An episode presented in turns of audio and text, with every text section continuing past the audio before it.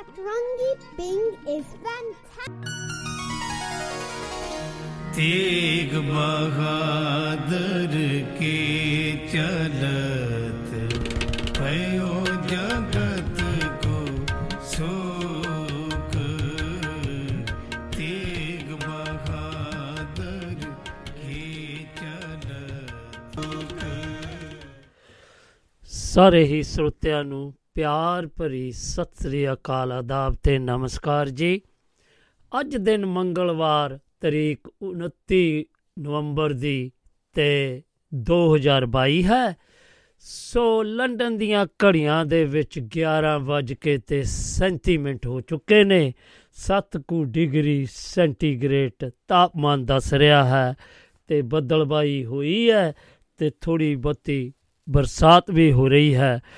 ਸੋ ਆਓ ਆਪਾਂ ਅੱਜ ਦੱਸਦੇ ਜਾਈਏ ਕਿ ਸਦਾ ਬਹਾਰ ਮੰਚ ਮੈਂ ਤੁਹਾਡਾ ਦੋਸਤ ਤੇ ਹੋਸਟ ਸੁਰਜੀਤ ਸਿੰਘ ਰਾਓ ਤੁਹਾਡੇ ਰੂਬਰੂ ਹੋ ਗਿਆ ਹਾਂ ਤੇ ਤੁਹਾਡਾ ਆਸ ਕਰਦੇ ਹਾਂ ਕਿ ਤੁਹਾਡਾ ਬੀਤਿਆ ਸਮਾਂ ਬਹੁਤ ਹੀ ਪਿਆਰਾ ਲੰਘਿਆ ਹੋਵੇਗਾ। ਸੋ ਆਉਣ ਵਾਲੇ ਸਮੇਂ ਲਈ ਅਰਦਾਸ ਕਰਦੇ ਹਾਂ ਉਸ ਪਰਵਰਦਿਗਾਰ ਅੱਗੇ, ਪਰਮਾਤਮਾ ਅੱਗੇ, ਵਾਹਿਗੁਰੂ ਅਕਾਲ ਪੁਰਖ ਅੱਗੇ ਕਿ ਤੁਸੀਂ ਜਿੱਥੇ ਕਿੱਥੇ ਵੀ ਹੋ, ਹਮੇਸ਼ਾ ਹੀ ਹੱਸਦੇ ਵਸਦੇ ਰਹੋ, ਤੰਦਰੁਸਤ ਰਹੋ ਤੇ ਆਨੰਦ ਮਾਣੋ ਤੇ ਜ਼ਿੰਦਗੀ ਦਾ ਹਰ ਪਲ ਖੁਸ਼ੀਆਂ ਨਾਲ ਮਾਣਦੇ ਰਹੋ। ਸੋ ਇਹ ਤਾਂ ਸੀ ਜੀ ਆਪਣੀ ਗੱਲਬਾਤ ਤੇ ਤੁਸੀਂ ਭਲੀ ਭਾਂਤੀ ਜਾਣੂਓ, ਅੱਜ ਅਸੀਂ ਮੰਗਲਵਾਰ ਸਦਾਬਹਾਰ ਮਹੰਚ ਦੇ ਉੱਤੇ ਕਿਸੇ ਸ਼ਖਸੀਅਤ ਜਾਂ ਕਿਸੇ ਮਹਾਨ ਹਸਤੀ ਨੂੰ ਯਾਦ ਕਰੀਦਾ, ਸੋ ਆਓ ਆਪਾਂ ਯਾਦ ਕਰੀਏ ਅੱਜ ਹਿੰਦ ਦੀ ਚਾਦਰ ਧੰਨ ਧੰਨ ਨੌਵੇਂ ਪਾਤਸ਼ਾਹ ਗੁਰੂ ਤੇਗ ਬਹਾਦਰ ਸਾਹਿਬ ਜੀ ਉਹਨਾਂ ਨੂੰ, ਜਿਨ੍ਹਾਂ ਉਹਨਾਂ ਦੇ ਸ਼ਹੀਦੀ ਦਿਵਸ ਪ੍ਰਤੀ ਸ਼ਰਧਾ ਦੇ ਫੁੱਲ ਵੀ ਭੇਟ ਕਰਾਂਗੇ ਅਤੇ ਉਹਨਾਂ ਦੀ ਸ਼ਹਾਦਤ ਨੂੰ ਜੋ ਕਿ ਇੱਕ ਮਿਸਾਲ ਹੈ ਸਾਰੀ ਦੁਨੀਆ ਦੇ ਵਿੱਚ ਜਿਹੜੇ ਕਿ ਕਿਸੇ ਦੀ ਕਿਸੇ ਦੀ ਖਾਤਰ, ਕਿਸੇ ਧਰਮ ਦੀ ਖਾਤਰ ਆਪਣੀ ਜਾਨ ਦੀ ਬਾਜੀ ਲਾ ਗਏ ਤੇ ਅਸੀਂ ਉਹਨਾਂ ਨੂੰ ਵੀ ਕੋਟ-ਕੋਟ ਪ੍ਰਣਾਮ ਕਰਾਂਗੇ। ਸੋ ਤੇ ਉਹਨਾਂ ਦੀ ਜੀਵਨੀ ਬਾਰੇ ਵੀ ਗੱਲਬਾਤ ਕਰਾਂਗੇ ਤੇ ਹੋਰ ਵੀ ਗੱਲਾਂ ਬਾਤਾਂ ਹੋਣਗੀਆਂ। ਜੇਕਰ ਤੁਸੀਂ ਵੀ ਕੋਈ ਗੱਲਬਾਤ ਦੀ ਸਾਂਝ ਪਾਣੀ ਚਾਹੁੰਦੇ ਹੋ ਤੇ ਆਪਣੇ ਗੁਰੂ ਸਾਹਿਬਾਨ ਜੀ ਹੁਣਾਂ ਨੂੰ ਸ਼ਰਧਾ ਦੇ ਫੁੱਲ ਭੇਟ ਕਰਨਾ ਚਾਹੁੰਦੇ ਹੋ ਤਾਂ ਤੁਸੀਂ ਜੇਕਰ ਯੂਕੇ ਤੋਂ ਫੋਨ ਕਰ ਰਹੇ ਹੋ 07306073 ਤੇ 766 ਉੱਪਰ ਆ ਕੇ ਸਾਡੇ ਤੇ, ਸਾਡੇ ਸੋਚਿਆਂ, ਸਰੋਤਿਆਂ ਨਾਲ ਸਾਂਝ ਪਾ ਸਕਦੇ ਹੋ। ਦੇਸ਼ ਵਿਦੇਸ਼ਾਂ 'ਚ ਬੈਠੇ ਸੱਜਣ, WhatsApp ਰਾਹੀਂ +44 730 60 73 ਤੇ 766 ਦੇ ਉੱਪਰ ਆ ਕੇ ਆਪਣੀਆਂ ਗੱਲਾਂ ਬਾਤਾਂ ਕਰ ਸਕਦੇ ਹੋ ਤੇ ਸ਼ਰਧਾ ਦੇ ਫੁੱਲ ਭੇਟ ਕਰ ਸਕਦੇ ਹੋ। ਸੋ ਆਓ, ਬੇਨਤੀ ਹੈ ਕਿ ਅੱਜ ਇਸ ਪ੍ਰੋਗਰਾਮ ਨੂੰ ਆਪਾਂ ਯਾਦਗਾਰੀ ਪ੍ਰੋਗਰਾਮ ਬਣਾ ਦਈਏ, ਕਿਉਂਕਿ ਇਹ ਇੱਕ ਬਹੁਤ ਹੀ ਮਹਾਨ ਗੁਰੂ ਸਾਹਿਬਾਨ ਹੋਏ ਨੇ, ਜਿਹੜੇ ਜਿਨ੍ਹਾਂ ਨੂੰ ਕਿ ਸ਼ਹਾਦਤਾਂ ਗੁਰਤੀ ਦੇ ਵਿੱਚੋਂ ਮਿਲੀਆਂ। ਉਹਨਾਂ ਦੇ ਸਾਰੇ ਪਰਿਵਾਰਾਂ ਨੇ, ਉਹਨਾਂ ਜਦੋਂ ਤੱਕ ਕਿ ਉਹਨਾਂ ਦੇ ਬਾਬੇ ਫਿਰ ਉਹਨਾਂ ਦੇ ਪਿਤਾ ਜੀ, ਫਿਰ ਉਹਨਾਂ ਉਹਨਾਂ ਦੀ ਆਪ ਸ਼ਹਾਦਤ, ਫਿਰ ਉਹਨਾਂ ਦੇ ਗਾਂ ਬੱਚੇ ਦੀ ਸ਼ਹਾਦਤ। ਇਹ ਸੋ ਇਹ ਪਰਿਵਾਰ ਦੇ ਵਿੱਚ ਉਹਨਾਂ ਨੂੰ ਇਹ ਗੁਰਤੀ ਦੇ ਵਿੱਚ ਮਿਲੀ ਹੈ। ਸੋ ਆਪਾਂ ਉਹਨਾਂ ਦੇ ਬਾਰੇ ਗੱਲਬਾਤ ਕਰਾਂਗੇ। ਤੇ ਤੁਸੀਂ ਵੀ ਇਸ ਦਾ ਜ਼ਰੂਰ ਆ ਕੇ ਆਨੰਦ ਮਾਣਨਾ ਹੈ ਤੇ ਜ਼ਰੂਰ ਹੀ ਆਣਾ ਹੈ ਤੇ ਕੋਈ ਵੀ ਕੁਛ ਨਾ ਕੁਛ ਯਾਦਾਂ ਸਾਡੇ ਨਾਲ ਵੀ ਤਾਜ਼ਾ ਕਰਨੀਆਂ ਨੇ ਤੇ ਜਾਣਕਾਰੀਆਂ ਵੀ ਦੇਣੀਆਂ ਨੇ। ਸੋ ਤੁਹਾਡਾ ਬਹੁਤ ਬਹੁਤ ਧੰਨਵਾਦ ਹੋਏਗਾ ਤੇ ਮੈਂ ਦੱਸਦਾ ਜਾਵਾਂ ਕਿ ਆਪਾਂ ਇਸ ਅਗਲੇ ਪੜਾਅ ਵੱਲ ਵਧ ਰਹੇ ਹਾਂ। ਸੋ ਆਪਾਂ ਗੱਲਬਾਤ ਕਰੀਏ ਗੁਰੂ ਸਾਹਿਬਾਨ ਬਾਰੇ, ਆਪਣੇ ਧੰਨ ਧੰਨ ਗੁਰੂ ਤੇਗ ਬਹਾਦਰ ਜੀ। ਸੋ ਆਪਾਂ ਗੱਲਬਾਤ ਕਰਦੇ ਆਂ ਤੇ ਲਓ ਜੀ।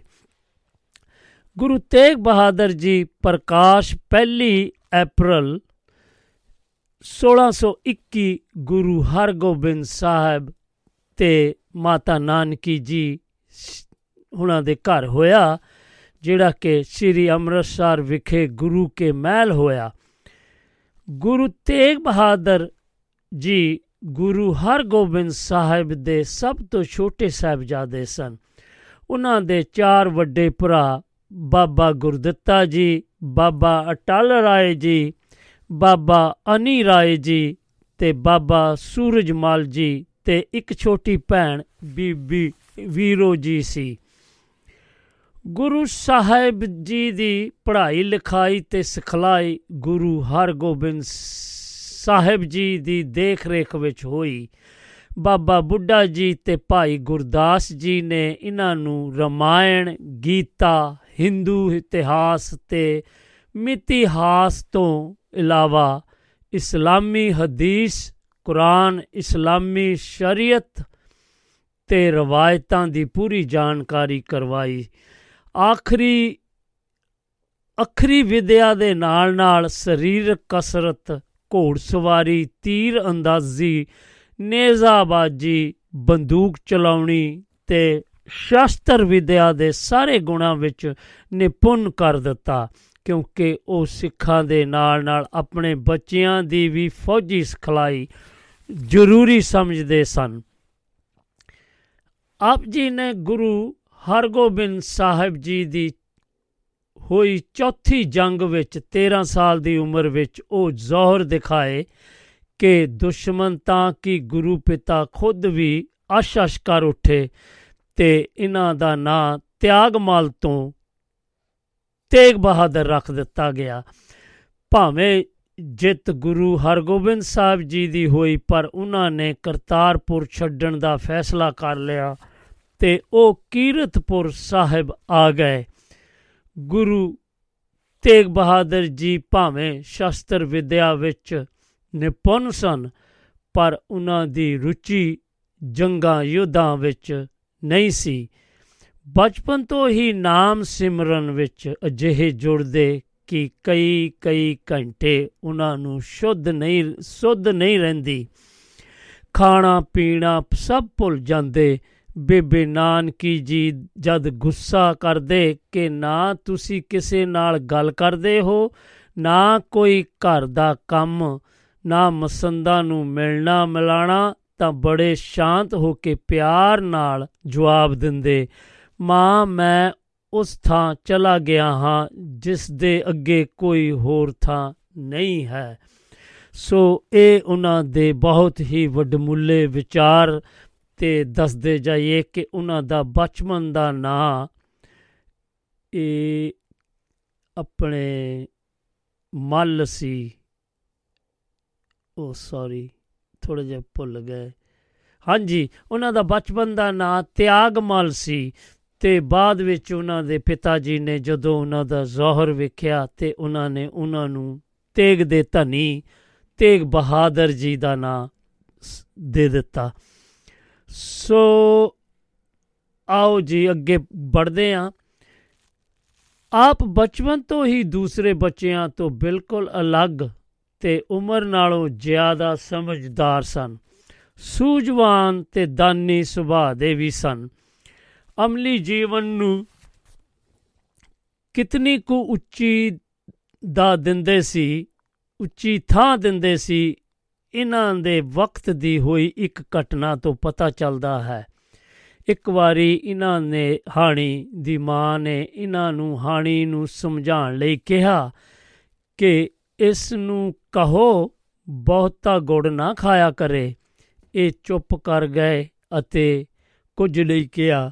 ਕੁਝ ਦਿਨਾਂ ਬਾਅਦ ਉਸ ਨੂੰ ਜਾ ਕੇ ਕਹਿੰਦੇ ਹਨ ਕੀ ਮਿੱਤਰਾ, ਬਹੁਤਾ ਗੁੜ ਨਹੀਂ ਖਾਈਦਾ? ਉਸ ਦੀ ਮਾਂ ਨੇ ਹੈਰਾਨ ਹੋ ਕੇ ਪੁੱਛਿਆ ਕਿ ਜਦੋਂ ਮੈਂ ਤੈਨੂੰ ਇਸ ਨੂੰ ਮਨਾ ਕਰਨ ਲਈ ਕਿਹਾ ਸੀ, ਤਾਂ ਤੇ ਤੂੰ ਕੁਝ ਬੋਲਿਆ ਨਹੀਂ। ਅੱਜ ਕੀ ਹੋ ਗਿਆ? ਤਾਂ ਉਹਨਾਂ ਨੇ ਜਵਾਬ ਦਿੱਤਾ, ਅੱਜ ਉਦੋਂ ਮੈਂ ਕਹਿਣ ਜੋਗਾ ਨਹੀਂ ਸੀ ਕਿਉਂਕਿ ਮੈਂ ਆਪ ਹੀ ਗੁੜ ਖਾਂਦਾ ਸੀ। ਸੋ ਇੰਦਾਂ ਦੀਆਂ ਨਿਆ ਨਿਆਣਿਆਂ ਵਾਲੀਆਂ ਉਹ ਉਹਨਾਂ ਦੀਆਂ ਹਰਕਤਾਂ ਸਨ ਤੇ ਚੰਚਲ ਸੀ। ਕਿਸੇ ਦੁਖੀ ਨੂੰ ਦੇਖਦੇ ਤਾਂ ਅੱਗੇ ਵੱਧ ਕੇ ਸੇਵਾ ਕਰਦੇ ਸਨ। ਇੱਕ ਵਾਰੀ ਘਰ ਵਿੱਚ ਸ਼ਾਦੀ ਸੀ। ਮਾਤਾ ਨਾਨਕੀ ਜੀ ਨੇ ਵਧੀਆ ਸੁੰਦਰ ਜੋੜਾ ਤਿਆਰ ਕਰਵਾਇਆ ਤੇ ਪਵਾ ਦਿੱਤਾ ਸੀ। ਜਦੋਂ ਬਾਹਰ ਗਏ ਤਾਂ ਇੱਕ ਨੰਗਾ ਬੱਚਾ ਜੋ ਸਰਦੀ ਨਾਲ ਠੁਰ ਠੁਰ ਕਰ ਰਿਹਾ ਸੀ ਲਾ ਕੇ ਉਹਨਾਂ ਉਸਨੇ ਉਸ ਜੋੜੇ ਨੂੰ ਉਹਨਾਂ ਨੂੰ ਪਵਾ ਦਿੱਤਾ। ਜਦ ਮਾਤਾ ਜੀ ਨੇ ਇਹਨਾਂ ਨੂੰ ਦੇਖਿਆ ਤੇ ਹੈਰਾਨ ਹੋ ਕੇ ਪੁੱਛਿਆ, ਪੁੱਤਰ, ਕੱਪੜੇ ਕਿੱਥੇ ਨੇ? ਤਾਂ ਕਹਿਣ ਲੱਗੇ, ਬਾਹਰ ਸੜਕ ਤੇ ਇੱਕ ਬੱਚਾ ਗਰੀਬ ਸਰਦੀ ਨਾਲ ਕੰਬ ਰਿਹਾ ਸੀ। ਉਸ ਨੂੰ ਦੇ ਦਿੱਤੇ ਹਨ। ਉਸ ਨੂੰ ਤਾਂ ਇਤਨੇ ਵਧੀਆ ਤੇ ਇਤਨੇ ਗਰਮ ਕੱਪੜੇ ਕਿਸੇ ਲੈ ਕੇ ਨਹੀਂ ਸੀ ਦੇਣੇ। ਸੋ ਮੈਂ ਸੋਚਿਆ ਕਿ ਮੈਂ ਹੀ ਉਹਨਾਂ ਨੂੰ ਇਹ ਦੇ ਦਵਾਂ। ਮੈਨੂੰ ਤਾਂ ਤੁਸੀਂ ਹੋਰ ਵੀ ਲੈ ਦਿਓਗੇ। ਸੋ ਅੱਗੇ ਉਹਨਾਂ ਦੇ ਜੀਵਨੀ ਬਾਰੇ ਵਧਦੇ ਹਾਂ ਜਦੋਂ ਤੱਕ ਕਿ ਤੁਸੀਂ ਇੱਕ ਬਹੁਤ ਹੀ ਪਿਆਰਾ ਗੀਤ ਸੁਣੋ। ਹਾਂਜੀ ਹੁਣ ਇਹ ਤੁਸੀਂ ਇੱਕ ਧਾਰਮਿਕ ਗੀਤ ਸੁਣਿਆ ਨਰਿੰਦਰ ਬੀਬਾ ਜੀ ਦੀ ਆਵਾਜ਼ 'ਚ, ਬਹੁਤ ਹੀ ਪਿਆਰਾ। ਤੇ ਆਓ ਫਿਰ ਅਗਲੇ ਪੜਾਅ ਵੱਲ ਵਧੀਏ। ਉਹ ਕੁਝ ਇਸ ਤਰ੍ਹਾਂ ਦੱਸ ਰਹੇ ਨੇ। ਉਹਨਾਂ ਦੇ ਵਿਆਹ ਬਾਰੇ ਦੱਸ ਰਹੇ ਉਹਨਾਂ ਦਾ ਜਦੋਂ ਵਿਆਹ ਹੋਇਆ। ਕਰਤਾਰਪੁਰ ਨਿਵਾਸੀ ਸ਼੍ਰੀ ਲਾਲ ਚੰਦ ਜੀ ਦੀ ਪੁੱਤਰੀ ਮਾਤਾ ਗੁਜਰੀ ਨਾਲ ਹੋਇਆ, ਜਿਨ੍ਹਾਂ ਦੀ ਕੁੱਖੋਂ 22 ਦਸੰਬਰ 1900 ਸੌਰੀ 1666 ਵਿੱਚ ਵਿਵਾਹ ਤੋਂ ਤਕਰੀਬਨ 34 ਸਾਲ ਮਗਰੋਂ ਗੁਰੂ ਗੋਬਿੰਦ ਸਿੰਘ ਜੀ ਦਾ ਜਨਮ ਹੋਇਆ। ਇਸ ਪਿੱਛੋਂ 10 ਸਾਲ ਉਹ ਕੀਰਤਪੁਰ ਸਾਹਿਬ ਰਹੇ। ਉਹਨਾਂ ਦਾ ਘਰੋਗੀ ਜੀਵਨ ਬੜਾ ਸਾਦਾ, ਪੱਧਰਾ ਤੇ ਸੁਖੀ ਸੀ। ਸੰਸਾਰ ਦੇ ਲਾਲਚ ਮੋਹ ਝਗੜਿਆਂ ਤੋਂ ਬਿਲਕੁਲ ਉੱਪਰ ਨਵੇਕਲੇ ਤੇ ਸ਼ਾਂਤ ਵਾਤਾਵਰਨ ਵਿੱਚ ਉਹ ਪ੍ਰਭੂ ਦੇ ਸਿਮਰਨ ਵਿੱਚ ਜੁੜੇ ਰਹਿੰਦੇ ਸਨ। ਦੁਨੀਆਦਾਰੀ ਤੋਂ ਉਪਰਾਮ ਸ਼ਾਇਦ ਇਸ ਕਰਕੇ ਦੋ ਵਾਰੀ ਉਹਨਾਂ ਨੂੰ ਗੁਰਗੱਦੀ ਤੋਂ ਵਾਂਝਿਆ ਰੱਖਿਆ ਗਿਆ ਸੀ। ਮਾਤਾ ਨਾਨਕੀ ਜੀ ਨੇ ਗੁਰੂ ਹਰਗੋਬਿੰਦ ਸਾਹਿਬ ਜੀ ਕੋਲ ਜਦ ਗੁਰੂ ਤੇਗ ਬਹਾਦਰ ਜੀ ਦੀ ਸਿਫਾਰਿਸ਼ ਕਰਨੀ ਚਾਹੀ, ਤਾਂ ਉਹਨਾਂ ਨੇ ਇੱਕ ਰੁਮਾਲ ਦੇ ਵਿੱਚ ਇੱਕ ਕਟਾਰ ਦੇ ਕੇ ਕਿਹਾ ਕਿ ਅਜੇ ਵਕਤ ਨਹੀਂ ਆਇਆ। ਵਕਤ ਨੂੰ ਆਉਣ ਦਿਓ ਤੇ ਉਹਨਾਂ ਉਸ ਨੂੰ ਦੇ ਦੇਣਾ। 1644 ਵਿੱਚ ਗੁਰੂ ਹਰਰਾਏ ਸਾਹਿਬ ਨੇ ਜੀ ਤੇ 1661 ਚ ਗੁਰੂ ਹਰਕ੍ਰਿਸ਼ਨ ਸਾਹਿਬ ਜੀ ਨੂੰ ਗੁਰਦ, ਗੁਰਗੱਦੀ ਦਿੱਤੀ ਗਈ। ਪਰ ਉਹਨਾਂ ਨੇ ਕਦੀ ਕੋਈ ਸ਼ਿਕਾਇਤ ਨਹੀਂ ਕੀਤੀ, ਨਾ ਹੀ ਹੱਕ ਜਤਾਇਆ ਸੀ। ਗੁਰੂ ਹਰਕ੍ਰਿਸ਼ਨ ਸਾਹਿਬ ਜੀ ਦੇ ਜੋਤੀ ਜੋ ਸਮਾਨ ਤੋਂ ਪਿੱਛੋਂ ਹੀ ਉਹ 4 ਮਹੀਨੇ ਇਕਾਂਤ ਵਿੱਚ ਨਾਮ ਸਿਮਰਨ ਨਾਲ ਜੋੜੇ ਰਹੇ ਸਨ। ਜਦ ਕਿ ਗੁਰੂ ਹਰਕ੍ਰਿਸ਼ਨ ਸਾਹਿਬ ਜਦ ਦਿੱਲੀ ਆਏ ਸਨ, ਗੁਰੂ ਤੇਗ ਬਹਾਦਰ ਜੀ ਨਾਲ ਮੁਲਾਕਾਤ ਹੋਈ ਤਾਂ ਉਹਨਾਂ ਨੂੰ ਇਸ਼ਾਰਾ ਦੇ ਗਏ ਸੀ ਕਿ ਉਹਨਾਂ ਪਿੱਛੋਂ ਗੁਰਗੱਦੀ ਆਪ ਜੀ ਨੇ ਹੀ ਸੰਭਾਲਣੀ ਹੈ। ਸੋ ਗੁਰੂ ਗੋਬਿੰਦ ਸਿੰਘ ਜੀ ਦੇ ਜੋਤੀ ਜੋਤ, ਨਾ, ਸ੍ਰੀ ਗੁਰੂ ਹਰਗੋਬਿੰਦ ਸਾਹਿਬ ਜੀ ਦੇ ਜੋਤੀ ਜੋਤ ਸਮਾਨ ਤੋਂ ਬਾਅਦ ਆਪਣੀ ਪਤਨੀ ਤੇ ਬੇਬੇ ਨਾਨਕੀ ਸਮੇਤ ਉਹਨਾਂ ਨੇ ਬਾਬਾ, ਬਾਬੇ ਬਕਾਲੇ ਨਿਵਾਸ ਕਰ ਲਿਆ। ਬਕਾਲਾ ਉਹਨਾਂ ਦਾ ਨਾਨਕਾ ਪਿੰਡ ਸੀ। ਮਾਮਾ ਕਿਰਪਾਲ ਵੀ ਆਸ-ਪਾਸ ਹੀ ਰਹਿੰਦੇ ਸੀ, ਜੋ ਗੁਰੂ ਹਰ ਰਾਏ ਜੀ ਦੀ ਫੌਜ ਵਿੱਚ ਸਿਪਾਹੀ ਦਾ ਕੰਮ ਕਰਦੇ ਸਨ। ਉਹ ਵੀ ਕਦੇ-ਕਦੇ ਆ ਜਾਂਦੇ। ਕਈ ਹੋਰ ਵੀ ਚੋਣਵੇਂ ਸਿੱਖ ਗੁਰੂ ਸਾਹਿਬ ਜੀ ਕੋਲ ਆਉਂਦੇ ਰਹਿੰਦੇ। ਉਪਦੇਸ਼ ਵਿੱਚ ਘਾਲ ਖਾਏ ਕਿਛ ਹੱਥੋਂ ਦੇ ਦਾ ਹੁਕਮ ਕਰਦੇ। ਵਾਹਿਗੁਰੂ ਆਪਣੇ ਭਗਤਾਂ ਨੂੰ ਦੁੱਖ ਇਸ ਲਈ ਦਿੰਦਾ ਹੈ ਦੁਨੀਆ ਦੀ ਅਸਲੀ ਦੀ ਸੋਝੀ ਉਸ ਦੇ ਅਸਲੇ ਵਿੱਚ ਜਾਏ। ਅਸਲੇ ਵਿੱਚ ਜਾਏ ਬਿਨਾ ਨਹੀਂ ਮਿਲਦੀ। ਭਗਤੀ ਦਾ ਪਹਿਲਾ ਪੜਾ ਹੈ, ਪਰ ਉਹ ਚੀਜ਼ ਤੋਂ ਚਿੱਤ ਹਟਾਣਾ ਜੋ ਤੁਹਾਨੂੰ ਪਰਮਾਤਮਾ ਨਾਲੋਂ ਤੋੜੇ ਤੇ ਦੂਜਾ ਤੁਹਾਨੂੰ ਪਰਮਾਤਮਾ ਨਾਲ ਇਤਨਾ ਸਨੇਹ ਹੋ ਜਾਏ ਕਿ ਹੋਰ ਸਭ ਕੁਝ ਭੁੱਲ ਜਾਏ। ਜਦ ਸਿੱਖ ਪੁੱਛਦੇ ਸੀ ਕਿ ਹੋਰ ਹੋਰ ਤਾਂ ਗੁਰੂ ਸਤਾਨਾ ਭੇਟਾ ਇਕੱਠੀ ਕਰਨ ਦੇ ਉਪਰਾਲੇ ਕਰ ਰਹੇ ਹਨ। ਤੁਸੀਂ ਨਹੀਂ ਕਰਦੇ ਤਾਂ ਕਹਿੰਦੇ ਸਨ ਕਿ ਅਕਾਲ ਪੁਰਖ ਗਰੀਬ ਨਿਵਾਜ ਹੈ। ਜੇ ਅਸੀਂ ਗਰੀਬ ਹੋਵਾਂਗੇ ਤੇ ਉਹ ਨਿਵਾਜੇਗਾ। ਗੁਰੂ ਹਰ ਰਾਏ ਸਾਹਿਬ ਜੀ ਵੀ ਬਕਾਲੇ ਆਂਦੇ ਰਹਿੰਦੇ ਸਨ। ਇ- ਇਸੇ ਦੌਰਾਨ ਦਿੱਲੀ ਦੇ ਤਖਤ ਤੇ ਪਲਟਾ ਖਾਦਾ ਤੇ ਔਰੰਗਜ਼ੇਬ ਦਾ ਰਾਜ ਕਾਇਮ ਹੋ ਗਿਆ। ਸੋ ਛੇਵੇਂ ਪਾਤਸ਼ਾਹ ਦੇ, ਛੇਵੇਂ ਪਾਤਸ਼ਾਹ ਜੀ ਦੇ 2200 ਘੋੜਸਵਾਰ ਤੇ ਸ਼ਸਤਰਬੱਧ ਫੌਜ ਉਹਨਾਂ ਦੀ ਇੱਛਾ ਅਨੁਸਾਰ ਪੱਕੇ ਤੌਰ ਤੇ ਕਾਇਮ ਕੀਤੀ। ਇਹ ਘੋੜਸਵਾਰ ਸ਼- ਗੁਰੂ ਹਰ ਰਾਏ ਸਾਹਿਬ ਜੀ ਵੇਲੇ ਵੀ ਰਹੇ ਸਨ, ਪਰ ਉਹਨਾਂ ਦੇ ਜੋਤੀ ਜਬੂਤ ਸਮਾਨ ਤੋਂ ਬਾਅਦ ਕੁਝ ਦੇਰ ਬਾਅਦ ਪਹਿਲੇ ਗੁਰੂ ਤੇਗ ਬਹਾਦਰ ਜੀ ਕਮਾਨ ਹੇਠ ਆਏ। ਉਹਨਾਂ ਨੇ ਘੋੜਸਵਾਰ ਤੇ ਊਠ ਸਵਾਰਾਂ ਦਾ ਦਸਤਾ ਤਿਆਰ ਕੀਤਾ। ਕਾਰਖਾਨੇ ਕਾਇਮ ਕਰਨ ਦੇ ਰਾਖਵੇਂ ਸ਼ਾਹੀ ਅਧਿਕਾਰਾਂ ਵਿੱਚ ਦਖਲ ਦਿੱਤਾ। ਬਾਗੀ ਅਮੀਰਾਂ, ਅਜਾਇਦਾਰਾਂ, ਜ਼ਿਮੀਦਾਰਾਂ, ਮੁਨਸ਼ੀਆਂ ਤੇ ਮ- ਮਸਤਦੀਆਂ ਨੂੰ ਆਪਣੇ ਦਰਬਾਰ ਵਿੱਚ ਪਨਾਹ ਦਿੱਤੀ। ਉਹਨਾਂ ਦੀ ਇੱਕ ਹੋਰ, ਇੱਕ, ਉਹਨਾਂ ਦੀ ਫੌ- ਇੱਕ ਹੋਰ ਫੌਜ ਖਤਰੇ ਸਮੇਂ ਲਈ ਬ- ਤਿਆਰ ਬਰ ਤਿਆਰ ਰਹਿੰਦੀ। ਗੁਰੂ ਤੇਗ ਬਹਾਦਰ ਕਲਗੀ ਲਗਾਉਂਦੇ ਘੋੜਸਵਾਰੀ ਕਰਦੇ ਸ਼ਾਹੀ ਠਾਠ ਬਾਠ ਵਿੱਚ ਰਹਿੰਦੇ ਤੇ ਕਦੇ-ਕਦੇ ਸ਼ਿਕਾਰ ਖੇਡਣ ਨੂੰ ਵੀ ਜਾਂਦੇ, ਪਰ ਬਹੁਤਾ ਸਮਾਂ ਕੀਰਤਨ, ਸਿਮਰਨ ਤੇ ਗੋਸ਼ਟੀ ਕਰਨ ਵਿੱਚ ਗੁਜ਼ਾਰਦੇ। 13 ਸਾਲ ਬਾਬਾ ਬਕਾਲੇ ਇਕਾਂਤ ਵਿੱਚ ਰਹਿਣ ਤੋਂ ਪਿੱਛੋਂ 1656 ਵਿੱਚ ਉਹ ਪਹਿਲੇ ਪਰਚ, ਪ੍ਰਚਾਰ ਦੌਰੇ ਤੇ ਗਏ। ਇਹ ਉਹਨਾਂ ਦਾ ਗੁਰਗੱਦੀ ਤੋਂ ਪਹਿਲੇ ਦਾ ਦੌਰਾ ਸੀ। ਕੀਰਤਪੁਰ ਸਾਹਿਬ, ਰੋਪੜ, ਬਨੂੜ, ਹਰਦੁਆਰ ਕੁਝ ਮਹੀਨੇ ਇੱਥੇ ਰਹੇ, ਫਿਰ ਸਾਥੀਆਂ ਨਾਲ ਪਗਿਆ ਪ੍ਰਯਾਗ ਇਲਾਹਾਬਾਦ ਬਨਾਰਸ, ਸਰਸ਼ਾਮ ਗਿਆ ਆਦ ਇੱਥੇ ਫੇ ਪਹੁੰਚੇ। ਇੱਥੋਂ ਭਾਈ ਜੈਤਾ ਜੀ ਤੇ ਹੋਰ ਸਾਥੀਆਂ ਨੂੰ ਲੈ ਕੇ ਪਟਨਾ ਪੁੱਜੇ। ਇੱਥੇ ਹੀ ਗੁਰੂ ਸਾਹਿਬ, ਹਰ ਰਾਏ ਸਾਹਿਬ ਜੀ ਦੇ ਜੋਤੀ ਜੋਤ ਸਮਾਨ ਦੀ ਖਬਰ ਮਿਲੀ। ਇੱਥੋਂ ਵਾਪਸ ਪਰਤਣ ਦਾ ਫੈਸਲਾ ਕਰ ਲਿਆ ਸੀ। ਇਲਾਹਾਬਾਦ ਤੋਂ ਦਿੱਲੀ ਪੁੱਜੇ। ਇੱਥੇ ਬਾਬਾ ਰਾਮ ਰਾਏ ਜੀ ਨੂੰ ਮਿਲੇ, ਜਿਨ੍ਹਾਂ ਨੇ ਦੱਸਿਆ ਕਿ ਸ੍ਰੀ ਗੁਰੂ ਹਰਕ੍ਰਿਸ਼ਨ ਸਾਹਿਬ ਦਿੱਲੀ ਆਏ। ਬੰਤੂ ਸਤਰੰਗੀ ਫਿੰਗ London studio. Live show 12:30 so Guru Tegh Bahadur ji Harkrishan ji ਸਾਹਿਬ ਨੂੰ ਜਾ ਕੇ ਮਿਲੇ ਤੇ ਗੁਰੂ ਹਰ ਰਾਏ ਜੀ ਤੋਂ ਬਾਅਦ ਜਦ 1664 ਵਿੱਚ ਗੁਰੂ ਹਰਕ੍ਰਿਸ਼ਨ ਜੀ ਦਾ ਜੋਤੀ ਜੋ ਸਮਾਨ ਦਾ ਵਕਤ ਆ ਗਿਆ ਆਇਆ ਤਾਂ ਸਿੱਖਾਂ ਨੂੰ ਗੁਰਗੱਦੀ ਦੇ ਵਾਰਸ ਲਈ ਹੱਥ ਉੱਪਰ ਕਰਕੇ ਤਿੰਨ ਵਾਰੀ ਬਾਬਾ ਬਕਾਲੇ ਬਾਬਾ ਬਕਾਲੇ ਬਾਬਾ ਬਕਾਲੇ ਕਹਿ ਕੇ ਸ੍ਰੀ ਗੁਰੂ ਤੇਗ ਬਹਾਦਰ ਜੀ ਵੱਲ ਇਸ਼ਾਰਾ ਕਰਕੇ ਅਕਾਲ ਪੁਰਖ ਦੀ ਗੋਦ ਵਿੱਚ ਚਲੇ ਗਏ।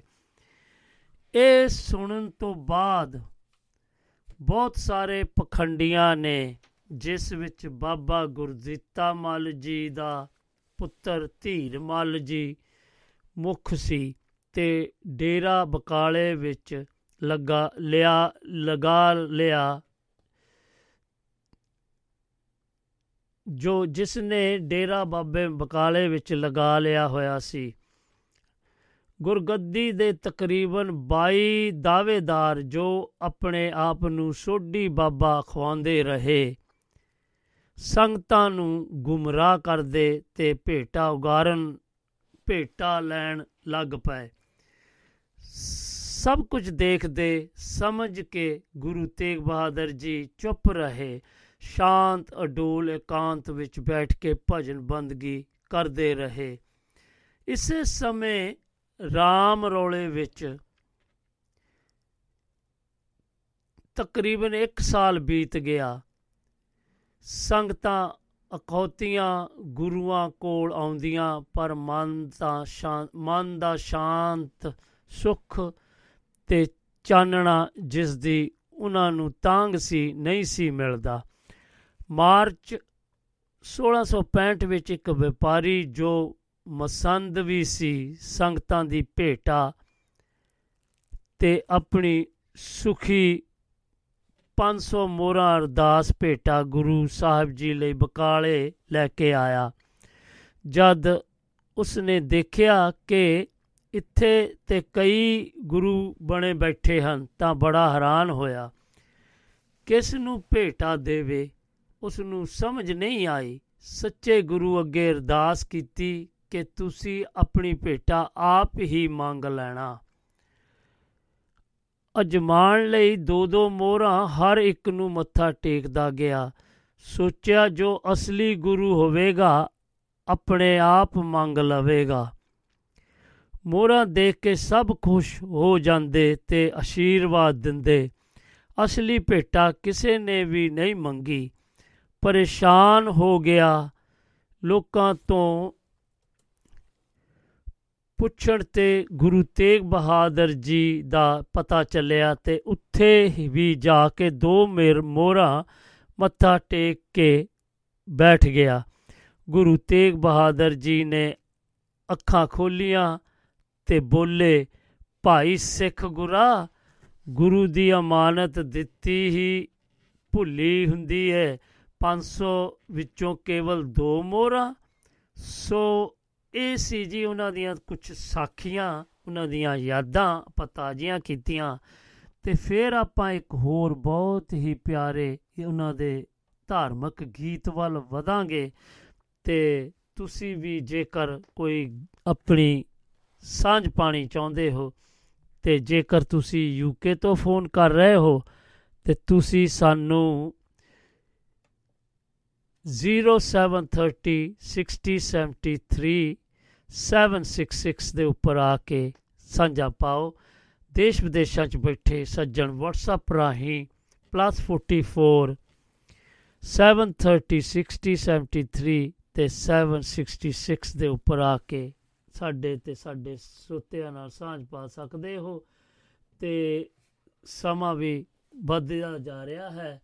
ਸੋ ਆਪਾਂ ਗੱਲਬਾਤ ਕਰਾਂਗੇ ਤੇ ਇੱਕ ਪਹਿਲਾ ਗੀਤ ਸੁਣ ਲਈਏ, ਫਿਰ ਆਪਾਂ ਅੱਗੇ ਵਧਦੇ ਆਂ ਲਓ ਜੀ, ਤੁਸੀਂ ਇਸ ਦਾ ਆਨੰਦ ਮਾਣੋ ਜੀ। ਤੇ ਇਹ ਧਾਰਮਿਕ ਗੀਤ ਬਹੁਤ ਹੀ ਪਿਆਰਾ ਸੀ।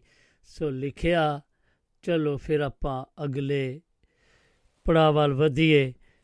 ਜਿਹੜਾ ਉਹ ਵਪਾਰੀ ਸੀ, ਉਹਦਾ ਨਾਮ ਮੱਖਣ ਸ਼ਾ ਸੀ। ਮੱਖਣ ਸ਼ਾ ਖੁਸ਼ੀ ਨਾਲ ਗਦਗਦ ਹੋ ਗਿਆ। ਕੋਠੇ ਚੜ ਕੇ ਪੱਲਾ ਫੇਰਿਆ ਤੇ ਉੱਚੀ ਉੱਚੀ ਹੁੱਕਾ ਦੇਣ ਲੱਗ ਪਿਆ। ਗੁਰੂ ਲਾ ਲਾਥੋਰੇ, ਗੁਰੂ ਲਾਥੋਰੇ, ਸੰਗਤਾਂ ਵੀ ਚਾਹ ਦੇ ਗੇੜੇ, ਖੇੜੇ ਵਿੱਚ ਦਰਸ਼ਨ ਲਈ ਨਸ ਤੁਰੀਆਂ। ਭੇਟਾ ਦੇ ਢੇਰ ਲੱਗ ਗਏ। ਬਾਬਾ ਬੁੱਢਾ ਜੀ ਦੇ ਪੋਤਰੇ ਤੋਂ ਗੁਰਗੱਦੀ ਦੀ ਰਸਮ ਅਦਾ ਕਰਵਾਈ ਗਈ। ਗੁਰੂ ਤੇਗ ਬਹਾਦਰ ਜੀ ਗੱਦੀ ਦੇ ਵਾਰਸ ਮੰਨ ਲਏ ਗਏ। ਇਹ ਸਭ ਦੇਖ ਕੇ ਧੀਰਮਲ ਨੂੰ ਬਹੁਤ ਗੁੱਸਾ ਆਇਆ। ਮਸੰਦ ਸਿੰਘ ਨੂੰ ਗੁਰੂ ਗੁਰੂ ਸਾਹਿਬਾਨ ਜੀ ਨੂੰ ਮਾਰਨ ਵਾਸਤੇ ਭੇਜਿਆ। ਉਸ ਨੇ ਗੋਲੀ ਚਲਾਈ। ਗੁਰੂ ਸਾਹਿਬ ਜ਼ਖਮੀ ਵੀ ਹੋ ਗਏ। ਪਰ ਅਕਾਲ ਪੁਰਖ ਨੇ ਉਹਨਾਂ ਦੀ ਰੱਖਿਆ ਕੀਤੀ। ਸੋ ਬੀੜ ਭੇਟਾ ਤੇ ਹੋਰ ਸਾਰਾ ਸਮਾਨ ਗੁਰੂ ਜੀ ਸਾਹਿਬਾਨ ਜੀ ਦਾ ਉਹ ਲੁੱਟ ਕੇ ਲੈ ਗਏ। ਸੋ ਜਦ ਮੱਖਣ ਸ਼ਾਹ ਨੂੰ ਪਤਾ ਚੱਲਿਆ ਤਾਂ ਉਸ ਨੇ ਧੀਰਮਾਲ ਤੇ ਉਸ ਦੇ ਸਾਥੀਆਂ ਨੂੰ ਜਾ ਘੇਰਿਆ। ਮਸੰਦ ਸਿੰਘ ਨੂੰ ਮੁਸ਼ਕਾਂ ਬਨ ਕੇ ਗੁਰੂ ਸਾਹਿਬ ਕੋਲ ਲਿਆਂਦਾ ਗਿਆ। ਲੁੱਟਿਆ ਸਮਾਨ ਤੇ ਗੁਰੂ ਅਰਜਨ ਸਾਹਿਬ ਜੀ ਦੀ ਭੀੜ ਸਭ ਵਾਪਸ ਲੈ ਲਿਆ ਗਿਆ। ਸ਼ਾਮ ਸੀ ਮਸੰਦ ਨੂੰ ਗੁਰੂ ਸਾਹਿਬ ਜੀ ਨੇ ਮਾਫ ਕਰ ਦਿੱਤਾ। ਸਾਰਾ ਆਪਣਾ ਸਮਾਨ ਜੋ ਮਸੰਦਾ ਨੇ ਲੁੱਟਿਆ ਸੀ ਵਾਪਸ ਦੇਣ ਨੂੰ ਕਿਹਾ। ਇਹਨਾਂ ਦੀ ਭੁੱਖ ਦੂਰ ਹੋਣੀ ਚਾਹੀਦੀ ਹੈ। ਸਿੱਖਾਂ ਨੇ ਸਾਰਾ ਸਮਾਨ ਤੇ ਭੇਟਾ ਤਾਂ ਵਾਪਸ ਕਰ ਦਿੱਤੀ। ਪਰ ਬੀੜ ਜਿਸ ਦੇ, ਜਿਸ ਤੇ ਸਿਰਫ ਗੁਰੂ ਸਾਹਿਬ ਜੀ ਦਾ ਹੀ ਹੱਕ ਸੀ ਲੁਕੋ ਲਈ। ਸੋ ਗੁਰੂ ਸਾਹਿਬ ਜੀ ਨੇ ਇਸ ਦਾ ਪਤਾ ਉਦੋਂ ਚੱਲਿਆ ਜਦ ਉਹ ਕਰਤਾਰਪੁਰ ਨੂੰ ਜਾਂਦੇ ਬਿਆਸ ਦਰਿਆ ਪਾਰ ਕਰ ਰਹੇ ਸਨ। ਗੁਰੂ ਸਾਹਿਬ ਜੀ ਨੇ ਬੀੜ ਦਰਿਆ ਦੇ ਖੁਸ਼ਕ ਤਲ ਤੇ ਰੱਖ ਦਿੱਤੀ ਤੇ ਧੀਰਮਾਲ ਨੂੰ ਸੁਨੇਹਾ ਭੇਜ ਦਿੱਤਾ। ਅੱਜ ਵੀ ਉਹ ਬੀੜ ਧੀਰਮਾਲ ਦੀ ਸੰਤਾਨ ਕੋਲ ਪਈ ਹੈ। ਸੋ ਗੁਰੂ ਸਾਹਿਬ ਨੂੰ ਸੰਗਤਾਂ ਨੇ ਤਾਂ ਗੁਰੂ ਪ੍ਰਵਾਨ ਕਰ ਲਿਆ, ਪਰ ਕਿਤੇ ਕਿਤੇ ਗੁਰਦੁਆਰਿਆਂ ਦੇ ਕੁਝ ਪੁਜਾਰੀ ਅੜੇ ਰਹੇ। ਜਦੋਂ ਗੁਰੂ ਤੇਗ ਬਹਾਦਰ ਜੀ ਹਰਮੰਦਰ ਸਾਹਿਬ ਮੱਥਾ ਟੇਕਣ ਲਈ ਗਏ, ਤਾਂ ਪੁਜਾਰੀਆਂ ਮਸੰਦਾਂ ਤੇ ਮਿਹਰਬਾਨ ਦੇ ਪੁੱਤਰ ਹਰੀ ਜੀ ਨੇ ਉਹਨਾਂ ਨੂੰ ਦਰਬਾਰ ਸਾਹਿਬ ਦੇ ਦਰਸ਼ਨ ਨਹੀਂ ਕਰਨ ਦਿੱਤੇ। ਦਰਵਾਜ਼ੇ ਤੇ ਤਾਲੇ ਲਗਾਏ ਗਏ ਤੇ ਆਪ ਗਾਇਬ ਹੋ ਗਏ। ਗੁਰੂ ਸਾਹਿਬ ਜੀ ਨੇ ਦਰਸ਼ਨੀ ਡਿਊੜੀ ਦੇ ਥੜਾ ਸਾਹਿਬ ਤੇ ਸੰਗਤਾਂ ਨੂੰ ਦਰਸ਼ਨ ਦਿੱਤੇ। ਇੱਥੇ ਮਾਈਆਂ ਤੇ ਬੀਬੀਆਂ ਆਪਣੇ ਆਪਣੀ ਸ਼ਰਧਾ ਭੇਟਾ ਲੈ ਕੇ ਗੁਰੂ ਸਾਹਿਬ ਜੀ ਦੇ ਦਰਸ਼ਨ ਕਰਨ ਆਈਆਂ। ਗੁਰੂ ਸਾਹਿਬ ਜੀ ਨੇ ਉਹਨਾਂ ਨੂੰ ਅਸ਼ੀਰਵਾਦ ਦਿੱਤਾ। ਮਾਈਆਂ ਰੱਜ, ਰੱਬ ਰਜਾਈਆਂ ਭਗਤੀ ਲਾਈਆਂ। ਪਿੱਛੋਂ ਮੱਖਣ ਸ਼ਾਹ ਜੀ ਨੇ ਜਦੋਂ ਮਸੰਦਾ ਨੂੰ ਸਮਝਾਇਆ ਤਾਂ ਵਲਾ ਸਾਹਿਬ ਸਭ ਦਰਸ਼ਨਾਂ ਨੂੰ ਆਏ ਤੇ ਮਾਫੀਆਂ ਮੰਗੀਆਂ। ਗੁਰੂ ਸਾਹਿਬ ਜੀ ਨੇ ਇਤਨਾ ਹੀ ਕਿਹਾ, ਹਰਮੰਦਰ ਦੇ ਵਾਸੀਆਂ, ਰਾਖਿਆਂ, ਸੇਵਾਦਾਰਾਂ ਮਸੰਦਾ ਨੂੰ ਤ੍ਰਿਸ਼ਨਾ ਨਹੀਂ ਸੋਭਦੀ। ਨੈ ਮਸੰਦ ਤੁਮ ਅੰਮ੍ਰਿਤ ਸਰੀ ਤ੍ਰਿਸ਼ਨਾਗਨ ਤੇ ਅੰਦਰ ਸੜੀਏ। ਜਦੋਂ ਉਹ ਕੀਰਤਪੁਰ ਵਾਪਸ ਆਏ ਤਾਂ ਧੀਰਮਲ ਜੀ, ਧੀਰਮਲ ਦਾ ਸਾਹਮਣਾ ਕਰਨਾ ਪਿਆ। ਧੀਰਮਲ ਦੀ ਵਿਰੋਧਤਾ RAM ਰਾਏ ਜੀ ਦਾ ਵੈਰ, ਹਾਕਮ ਦੀ ਦਖਲ ਅੰਦਾਜ਼ੀ ਗੁਰੂ ਸਾਹਿਬ ਜੀ ਨੇ ਸਮਝ ਲਿਆ ਸਭ ਕੁਝ ਪ੍ਰਚਾਰ ਲਈ ਇਹ ਜਗ੍ਹਾ ਠੀਕ ਨਹੀਂ। ਕੀਰਤਪੁਰ ਦੇ ਉੱਤਰ ਪੱਛਮ ਵਿੱਚ 5 ਮੀਲ ਦੀ ਦੂਰੀ ਤੇ ਇਹਨਾਂ ਝਗੜਿਆਂ ਤੋਂ ਦੂਰ ਰਹਿਣ ਲਈ ਇੱਕ ਪਹਾੜੀ ਸਥਾਨ ਤੇ ਚਲੇ ਗਏ, ਕਿਉਂਕਿ ਉਹਨਾਂ ਨੂੰ ਪ੍ਰਚਾਰ ਤੇ ਪ੍ਰਸਾਰ ਲਈ ਸ਼ਾਂਤ ਵਾਤਾਵਰਣ ਵਾਤਾਵਰਣ ਚਾਹੀਦਾ ਸੀ। ਉਹ ਦੇਖ ਰਹੇ ਸਨ ਕਿ ਕੀ ਔਰੰਗਜ਼ੇਬ ਦਾ ਤਸਬੀ ਸੂਰਜ ਬੜੀ ਤੇਜ਼ੀ ਨਾਲ ਚੱਲ ਰਿਹਾ ਹੈ, ਜਿਸ ਦੀ ਤਪਸ਼ ਤੋਂ ਸਿੱਖ ਧਰਮ ਨੂੰ ਬਚਾਉਣਾ ਜ਼ਰੂਰੀ ਹੈ। ਗੁਰੂ ਸਾਹਿਬ ਜੀ ਦੀ ਇੱਛਾ ਸੀ ਕਿ ਸਥਾਨ ਦੁਰਾਡਾ ਵੀ ਹੋਵੇ, ਨਵੇਕਲਾ ਵੀ ਪਹਾੜੀਆਂ ਨਾਲ ਘਿਰਿਆ ਹੋਵੇ। ਰਾਜਨੀਤੀ ਦੇ ਅਨੁਸਾਰ ਅਗੰਮ, ਅਡਿੱਗ ਅਤੇ ਅਜਿੱਤ ਹੋਵੇ। ਇੱਥੇ ਹੀ ਬਿਲਾਸਪੁਰ ਦੇ ਰਾਜਾ ਦੀਪਚੰਦ ਦੀ ਮੌਤ ਦੀ ਖਬਰ ਸੁਣੀ। ਪਰਚਾਣ ਲਈ ਚਲੇ ਗਏ।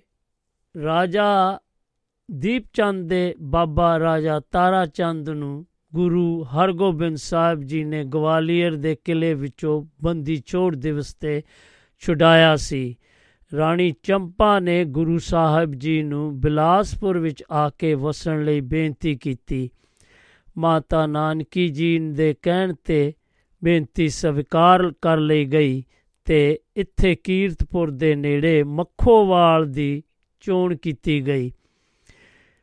ਮੱਖੋਵਾਲ ਮਟਰ ਤੇ ਲੋਧੀਪੁਰ ਤਿੰਨ ਪਿੰਡਾਂ ਦੀ ਜ਼ਮੀਨ ਖਰੀਦ ਕੇ ਚੱਕ ਨਾਨਕੀ ਦੇ ਨਾਮ ਦੇ ਨਾਲ ਸ਼ਹਿਰ ਵਸਾਇਆ, ਜੋ ਗੁਰੂ ਸਾਹਿਬ ਜੀ ਦੀ ਮਰਜ਼ੀ ਮੁਤਾਬਕ ਸੀ, ਪਰ ਇੱਥੇ ਵੀ ਉਹਨਾਂ ਨੂੰ ਸ਼ਾਂਤੀ ਨਾਲ ਰਹਿਣ ਨਹੀਂ ਦਿੱਤਾ ਗਿਆ ਤੇ ਥਾਂ ਛੱਡਣ ਨੂੰ ਮਜਬੂਰ ਕਰ ਦਿੱਤਾ ਗਿਆ। ਦਰਗ, ਦਰਗਹਿ ਮਲ ਤੇ ਕੁਝ ਹੋਰ ਸਿੱਖਾਂ ਨੂੰ ਇਸ ਦੀ ਉਸਾਰੀ ਦੀ ਜ਼ਿੰਮੇਵਾਰੀ ਦੇ ਕੇ ਆਪ ਪਰਿਵਾਰ ਸਮੇਤ ਲੰਮੇ ਸਫ਼ਰ ਤੇ ਨਿਕਲ ਗਏ ਤੇ 19 ਜੂਨ 1665 ਵਿੱਚ ਇਸ ਦਾ ਟੱਕ ਬਾਬਾ ਗੁਰਦਿੱਤਾ ਜੀ ਨੇ ਲਗਾਇਆ ਤੇ 6 ਮਹੀਨਿਆਂ ਵਿੱਚ ਹੀ ਆਨੰਦਪੁਰ ਸਿੱਖੀ ਦਾ ਕੇਂਦਰ ਬਣ ਗਿਆ। ਵਿਰੋਧੀਆਂ ਦੀਆਂ ਸਾਜ਼ਿਸ਼ਾਂ ਜਾਰੀ ਰਹੀਆਂ, ਪਰ ਕੋਈ ਆਸਰਾ ਬਹੁਤਾ ਅਸਰ ਨਾ ਹੋਇਆ। ਸੋ ਹਾਂਜੀ, ਇਹ ਤਾਂ ਸੀਗਾ ਜੀ, ਇਹ ਆਪਣਾ ਛੋੜ ਉਹਨਾਂ ਦੀ ਹਿਸਟਰੀ ਬਾਰੇ। ਤੇ ਕੋਈ ਸੱਜਣ ਜੀ ਮੈਨੂੰ ਲੱਗਦਾ ਫੋਨ ਕਰ ਰਿਹਾ ਸੀ। ਸੋ ਦੇਖੀਏ ਆਪਾਂ ਨੂੰ ਕੌਣ ਫੋਨ ਕਰ ਰਹੇ ਸੀਗੇ। ਲਓ ਆਪਾਂ ਉਹਨਾਂ ਨੂੰ ਦੇਖਦੇ ਹਾਂ ਕਿ ਉਹ ਸਾਡੇ ਨਾਲ ਜੁੜਨਗੇ ਕਿ ਨਹੀਂ? ਤੇ ਲਓ ਜੀ, ਆਪਾਂ ਦੇਖੀਏ ਫਿਰ ਕੌਣ ਆਪਣੇ ਨਾਲ ਜੁੜ ਰਹੇ ਆ। ਤੇ ਫਿਰ ਨਹੀਂ ਤਾਂ ਫਿਰ ਆਪਾਂ ਅਗਲੇ ਪੜਾਅ ਵੱਲ ਵਧੀਏ। ਤੇ ਲਓ ਜੀ, ਮੇਰਾ ਖਿਆਲ ਨਹੀਂ ਉਹ ਆ ਰਹੇ ਆ, ਤੇ ਆਪਾਂ ਦੇਖਦੇ ਆ। ਇੱਕ ਅੱਧੇ ਸੈਕਿੰਡ ਤੱਕ ਦੇਖਦੇ ਆ, ਨਹੀਂ ਤੇ ਫਿਰ ਆਪਾਂ ਅਗਲੇ ਪੜਾਅ ਵੱਲ ਵਧੀਏ। ਸੋ ਪ੍ਰਚਾਰ ਦੌਰੇ ਬਾਰੇ ਗੱਲ ਕਰਾਂਗੇ। ਇਹ ਕੁਝ ਇਸ ਤਰ੍ਹਾਂ ਦੱਸ ਰਹੇ ਨੇ ਕਿ ਹਾਂਜੀ, ਪ੍ਰਚਾਰ ਦੌਰਾ। ਗੁਰੂ ਸਾਹਿਬ ਨੇ ਮਾਲਵੇ ਦੀ ਧਰਤੀ ਤੋਂ ਆਪਣਾ ਪ੍ਰਚਾਰ ਦੌਰਾ ਸ਼ੁਰੂ ਕੀਤਾ। ਪੰਜਾਬ ਸਰਹੱਦੀ ਇਲਾਕਾ। ਹਾਂਜੀ, ਆਪਾਂ ਦੱਸਦੇ ਜਾਈਏ ਕਿ ਸਾਡੇ ਨਾਲ ਕੋਈ ਸੱਜਣ ਜੀ ਜੁੜ ਚੁੱਕੇ ਨੇ। ਜੀ ਆਇਆਂ ਨੂੰ ਤੇ ਸਤਿ ਸ੍ਰੀ ਅਕਾਲ ਜੀ। Hello. Hello sir, good morning ਸਤਿ ਸ੍ਰੀ ਅਕਾਲ ਜੀ। ਕੀ ਹਾਲ ਚਾਲ ਹੈ ਜੀ? ਠੀਕ ਠਾਕ ਹੋ ਜੀ? ਆਪਣੇ ਭੁਪਿੰਦਰ ਹਾਂਜੀ ਮੇਰਾ ਖਿਆਲ ਤੁਹਾਡੇ ਨਾ ਰਿਸੈਪਸ਼ਨ ਨਹੀਂ ਹੈਗੀ ਤੇ ਕੁਝ ਗੜਬੜੀ ਆ ਰਹੀ ਆ ਕਨੈਕਸ਼ਨ ਦੇ ਵਿੱਚ। ਦੱਸੋ ਹੈਲੋ? ਹੈਲੋ? ਹਾਂ ਸਰ ਜੀ ਵੀ ਹਾਂਜੀ। ਹੈਲੋ? ਹਾਂਜੀ ਬੋਲਦੇ ਰਹੋ ਗੱਲਬਾਤ ਕਰੋ ਜੀ। ਹੈਲੋ? ਹਾਂਜੀ ਫਿਰ ਇਦਾਂ ਸਮਾਂ ਖਰਾਬ ਹੋ ਰਿਹਾ ਗੱਲਬਾਤ ਤੁਸੀਂ ਕਰ ਨਹੀਂ ਰਹੇ। ਕਮ on, ਕਰਿਆ ਕਰੋ ਗੱਲ ਯਾਰ ਇਦਾਂ ਫਿਰ। ਹੈਲੋ ਸੁਣ ਰਹੀ ਮੇਰੀ ਆਵਾਜ਼? ਹਾਂਜੀ ਕੁਝ ਤਕਨੀਕੀ ਪ੍ਰੋਬਲਮ ਕਰਕੇ ਉਹਨਾਂ ਦੀ ਗੱਲਬਾਤ ਪੂਰੀ ਨਹੀਂ ਹੋ ਸਕੀ ਸੋ ਮੈਂ ਮਾਫੀ ਚਾਹੁੰਦਾ ਹਾਂ। ਪ੍ਰਚਾਰ ਦੌਰਾ। ਗੁਰੂ ਸਾਹਿਬ ਜੀ ਨੇ ਮਾਲਵੇ ਦੀ ਧਰਤੀ ਤੋਂ ਆਪਣਾ ਪ੍ਰਚਾਰ ਸ਼ੁਰੂ ਕੀਤਾ। ਪੰਜਾਬ ਸਰਹੱਦੀ ਇਲਾਕਾ ਹੋਣ ਕਰਕੇ ਨਿਤ ਮਹਿਮਾ ਦਾ ਕੇਂਦਰ ਬਣਿਆ ਹੋਇਆ ਸੀ। ਹਰ ਬਦਲਵੀਂ ਹਕੂਮਤ ਸਮੇਂ ਜਿੰਨੀ ਬਰਬਾਦੀ ਪੰਜਾਬ ਦੀ ਹੁੰਦੀ ਸੀ, ਜਿਤਨੇ ਦੁੱਖ ਪੰਜਾਬ ਦੀ ਜਨਤਾ ਨੂੰ ਝੇਲਣੇ ਪੈਂਦੇ ਸਨ, ਹੋਰ ਕਿਸੇ ਨੂੰ ਨਹੀਂ। ਰੋਜ਼ ਫੌਜਾਂ ਦੀ ਆਵਾਜਾਈ ਦੇ ਫਸਲਾਂ ਤਬਾਹ ਕਰ ਦਿੱਤੀਆਂ ਜਾਂਦੀਆਂ ਸਨ। ਰਹਿੰਦੀ ਕਸਰ ਔੜ ਨੇ ਕੱਢ ਦਿੱਤੀ। ਲੋਕੀ ਵੇਲੜ ਆਲਸੀ ਤੇ ਵਹਿਮੀ ਹੋ ਗਏ ਸੀ ਸਨ ਤੇ ਆਪਣਾ ਸਮਾਂ ਨਸ਼ਿਆਂ ਵਿੱਚ ਬਰਬਾਦ ਕਰਨ ਲੱਗ ਪਏ ਸਨ। ਮੈਨੂੰ ਲੱਗਦਾ ਅੱਜ ਕੱਲ ਵੀ ਜੋ ਨਸ਼ਾ ਤਰਾਸ਼ ਚੱਲ ਰਹੀ ਆ, ਜੋ ਵੀ ਨਸ਼ਾ ਚੱਲ ਰਿਹਾ, ਇਹੋ ਜਿਹੀ ਬਣ ਗਈ ਆ, ਕਿਉਂਕਿ ਵਹਿਮ- ਵੇਲੜ ਵੀ ਹੋ ਗਿਆ ਲੋਕੀ ਤੇ, ਇਹ ਨਸ਼ਾ ਵੀ ਕਰਨ ਲੱਗ ਪਏ ਇਹ ਉਹੀ ਐਨ ਸੇਮ ਮੈਨੂੰ ਲੱਗਦਾ ਇਹ ਉਹੀ ਸਮਾਂ ਹੋਏਗਾ। ਤੇ ਤਮਾਕੂ ਨਵਾਂ ਨਵਾਂ ਤੇ ਸਸਤਾ ਨਸ਼ਾ ਸੀ, ਜਿਸ ਦੀ ਲੋਕਾਂ ਨੂੰ ਲੱਤ ਲੱਗ ਗਈ ਸੀ। ਸੋ ਗੁਰੂ ਸਾਹਿਬ ਜੀ ਨੇ ਪਹਿਲੇ ਮਾਲਵੇ ਦੀ ਧਰਤੀ ਤੋਂ ਪਰਚਰ ਰੰਭਿਆ, ਜਿੱਥੇ ਜਿੱਥੇ ਸਿੱਖ ਕੇਂਦਰ ਸੀ, ਜਾ ਕੇ ਪ੍ਰਚਾਰ ਨੂੰ ਉਤੇਜਿਤ ਕੀਤਾ। ਉੱਤਰੀ ਭਾਰਤ, ਮਾਲਵਾ, ਬੰਗਾਲ, ਬੰਗਰ ਆਦ ਦੇ ਇਲਾਕਿਆਂ 'ਚ ਜਾ ਕੇ ਆਪਣਾ ਪ੍ਰਚਾਰ ਕੀਤਾ। ਲੋਕਾਂ ਦੀਆਂ ਵਰਤੋਂ ਲਈ ਜਗ੍ਹਾ ਜਗ੍ਹਾ ਤੇ ਖੂਹ ਲਗਵਾਏ, ਜੋ ਗਰਮੀ ਨਾਲ ਤਪਦਿਆਂ ਲੋਕਾਂ ਵਾਸਤੇ ਵਰਦਾਨ ਸਾਬਤ ਹੋਏ। ਤਨਾ ਮਨਾ ਨੂੰ ਠੰਡਕ ਪਹੁੰਚਾਈ। ਤਨਾ ਮਨਾ ਨੂੰ ਠੰਡਕ ਪਹੁੰਚਾਈ। ਜਿਹੜੇ ਪਹਿਲੇ ਖੂਹ ਸੀ, ਉਹਨਾਂ ਨੂੰ ਡੂੰਘਾ ਕਰਵਾਇਆ। ਲੋਕਾਂ ਤੇ ਫਸਲਾਂ ਨੂੰ ਹੜ੍ਹਾਂ ਤੋਂ ਬਚਾਉਣ ਲਈ ਬੰਨ ਬਣਵਾਏ, ਜਿਸ ਨਾਲ ਸਿੱਖੀ ਪ੍ਰਚਾਰ ਵਿੱਚ ਵੀ ਵਾਧਾ ਹੋਇਆ ਤੇ ਲੋਕਾਂ ਨੂੰ ਦੁੱਖਾਂ ਤੋਂ ਵੀ ਨਿਜਾਤ ਮਿਲੀ। ਕਰਮ ਕਰਨ ਤੇ ਜ਼ੋਰ ਦਿੱਤਾ, ਨਸ਼ਿਆਂ ਦੇ ਖਿਲਾਫ ਪ੍ਰਚਾਰ ਕੀਤੇ। ਗੁਰੂ ਸਾਹਿਬ ਜੀ ਨੇ ਹਿੰਦੂ ਆਵਾਮ ਤੇ ਮਨਾ ਦੇ ਮਨਾਂ ਤੋਂ ਔਰੰਗਜ਼ੇਬ ਦਾ ਡਰ ਤੇ ਸਹਿਮ ਦੂਰ ਕਰ ਦਿੱਤਾ। ਨਿਰਭਉ ਹੋ ਕੇ ਜੀਉਣ ਦਾ ਉਪਦੇਸ਼ ਦਿੱਤਾ, ਜੋ ਕਿ ਵਾਹਿਗੁਰੂ ਦੇ ਸਿਮਰਨ ਤੇ ਸੰਤ ਸੰਗਤ ਰੂਪ ਵਿੱਚ ਜਥੇਬੰਦ ਹੋ ਕੇ ਵੀ ਹੋ ਸਕਦਾ ਹੈ। ਬ੍ਰਾਹਮਣਵਾਦ ਦੀ ਭਰਪੂਰ ਨਿੰਦਾ ਕੀਤੀ, ਜੋ ਉਸ ਵਕਤ ਲੋਕਾਂ ਨੂੰ ਵਹਿਮਾਂ ਭਰਮਾਂ ਵਰ ਸਰਾਪ ਟੂਣੇ ਟੱਪਿਆਂ ਵਿੱਚ ਪਾ ਕੇ ਲੁੱਟ ਰਹੇ ਸਨ। ਘਨੌਲੀ ਠਹਿਰੇ, ਜ- ਜਦੋਂ ਘਨੌਲੀ ਠਹਿਰੇ, ਜਿੱਥੇ ਲੋਕਾਂ ਦੀ ਮਾੜੀ ਮਾਲੀ ਹਾਲਤ ਦੇਖ ਕੇ ਜੋ ਕੁਝ ਖਜ਼ਾਨੇ ਵੇਸੀ ਲੋੜਵੰਦਾਂ ਨੂੰ ਵੰਡ ਦਿੱਤਾ ਗਿਆ, ਉਸ ਤੋਂ ਬਾਅਦ ਬਹਾਦਰ ਗੜ ਗਏ, ਜਿੱਥੇ ਸੈਫਦੀਨ ਦੇ ਬਾਗ ਵਿੱਚ ਟਿਕਾਣਾ ਕੀਤਾ। ਸੈਫਦੀਨ ਦੇ ਬਾਗ ਵਿੱਚ ਟਿਕਾਣਾ ਕੀਤਾ। ਸੈਫਦੀਨ ਬਹੁਤ ਨੇਕ ਇਨਸਾਨ ਸੀ।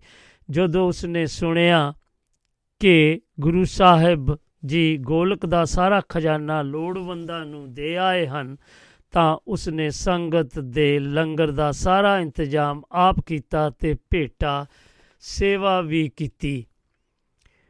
ਜਮਨਾ ਤੋਂ ਪਾਰ ਕੜਾ ਮਕਤੇ ਸਵਰ ਮਥੁਰਾ ਆਗਰਾ ਤੋਂ ਹੁੰਦੇ ਹੋ ਤਰਵੈਣੀ ਪ੍ਰਾਗ, ਇੱਥੇ ਤਕਰੀਬਨ 6 ਮਹੀਨੇ ਠਹਿਰੇ। ਇੱਥੇ ਬੜੀ ਸੰਗਤ ਗੁਰਦੁਆਰਾ ਉਹਨਾਂ ਦੀ ਯਾਦ ਵਿੱਚ। ਨੋ, ਇੱਥੇ ਥੜੀ ਸੰਗਤ ਗੁਰਦੁਆਰਾ ਉਹਨਾਂ ਦੀ ਯਾਦ ਵਿੱਚ ਬਣਾਇਆ ਗਿਆ ਹੈ।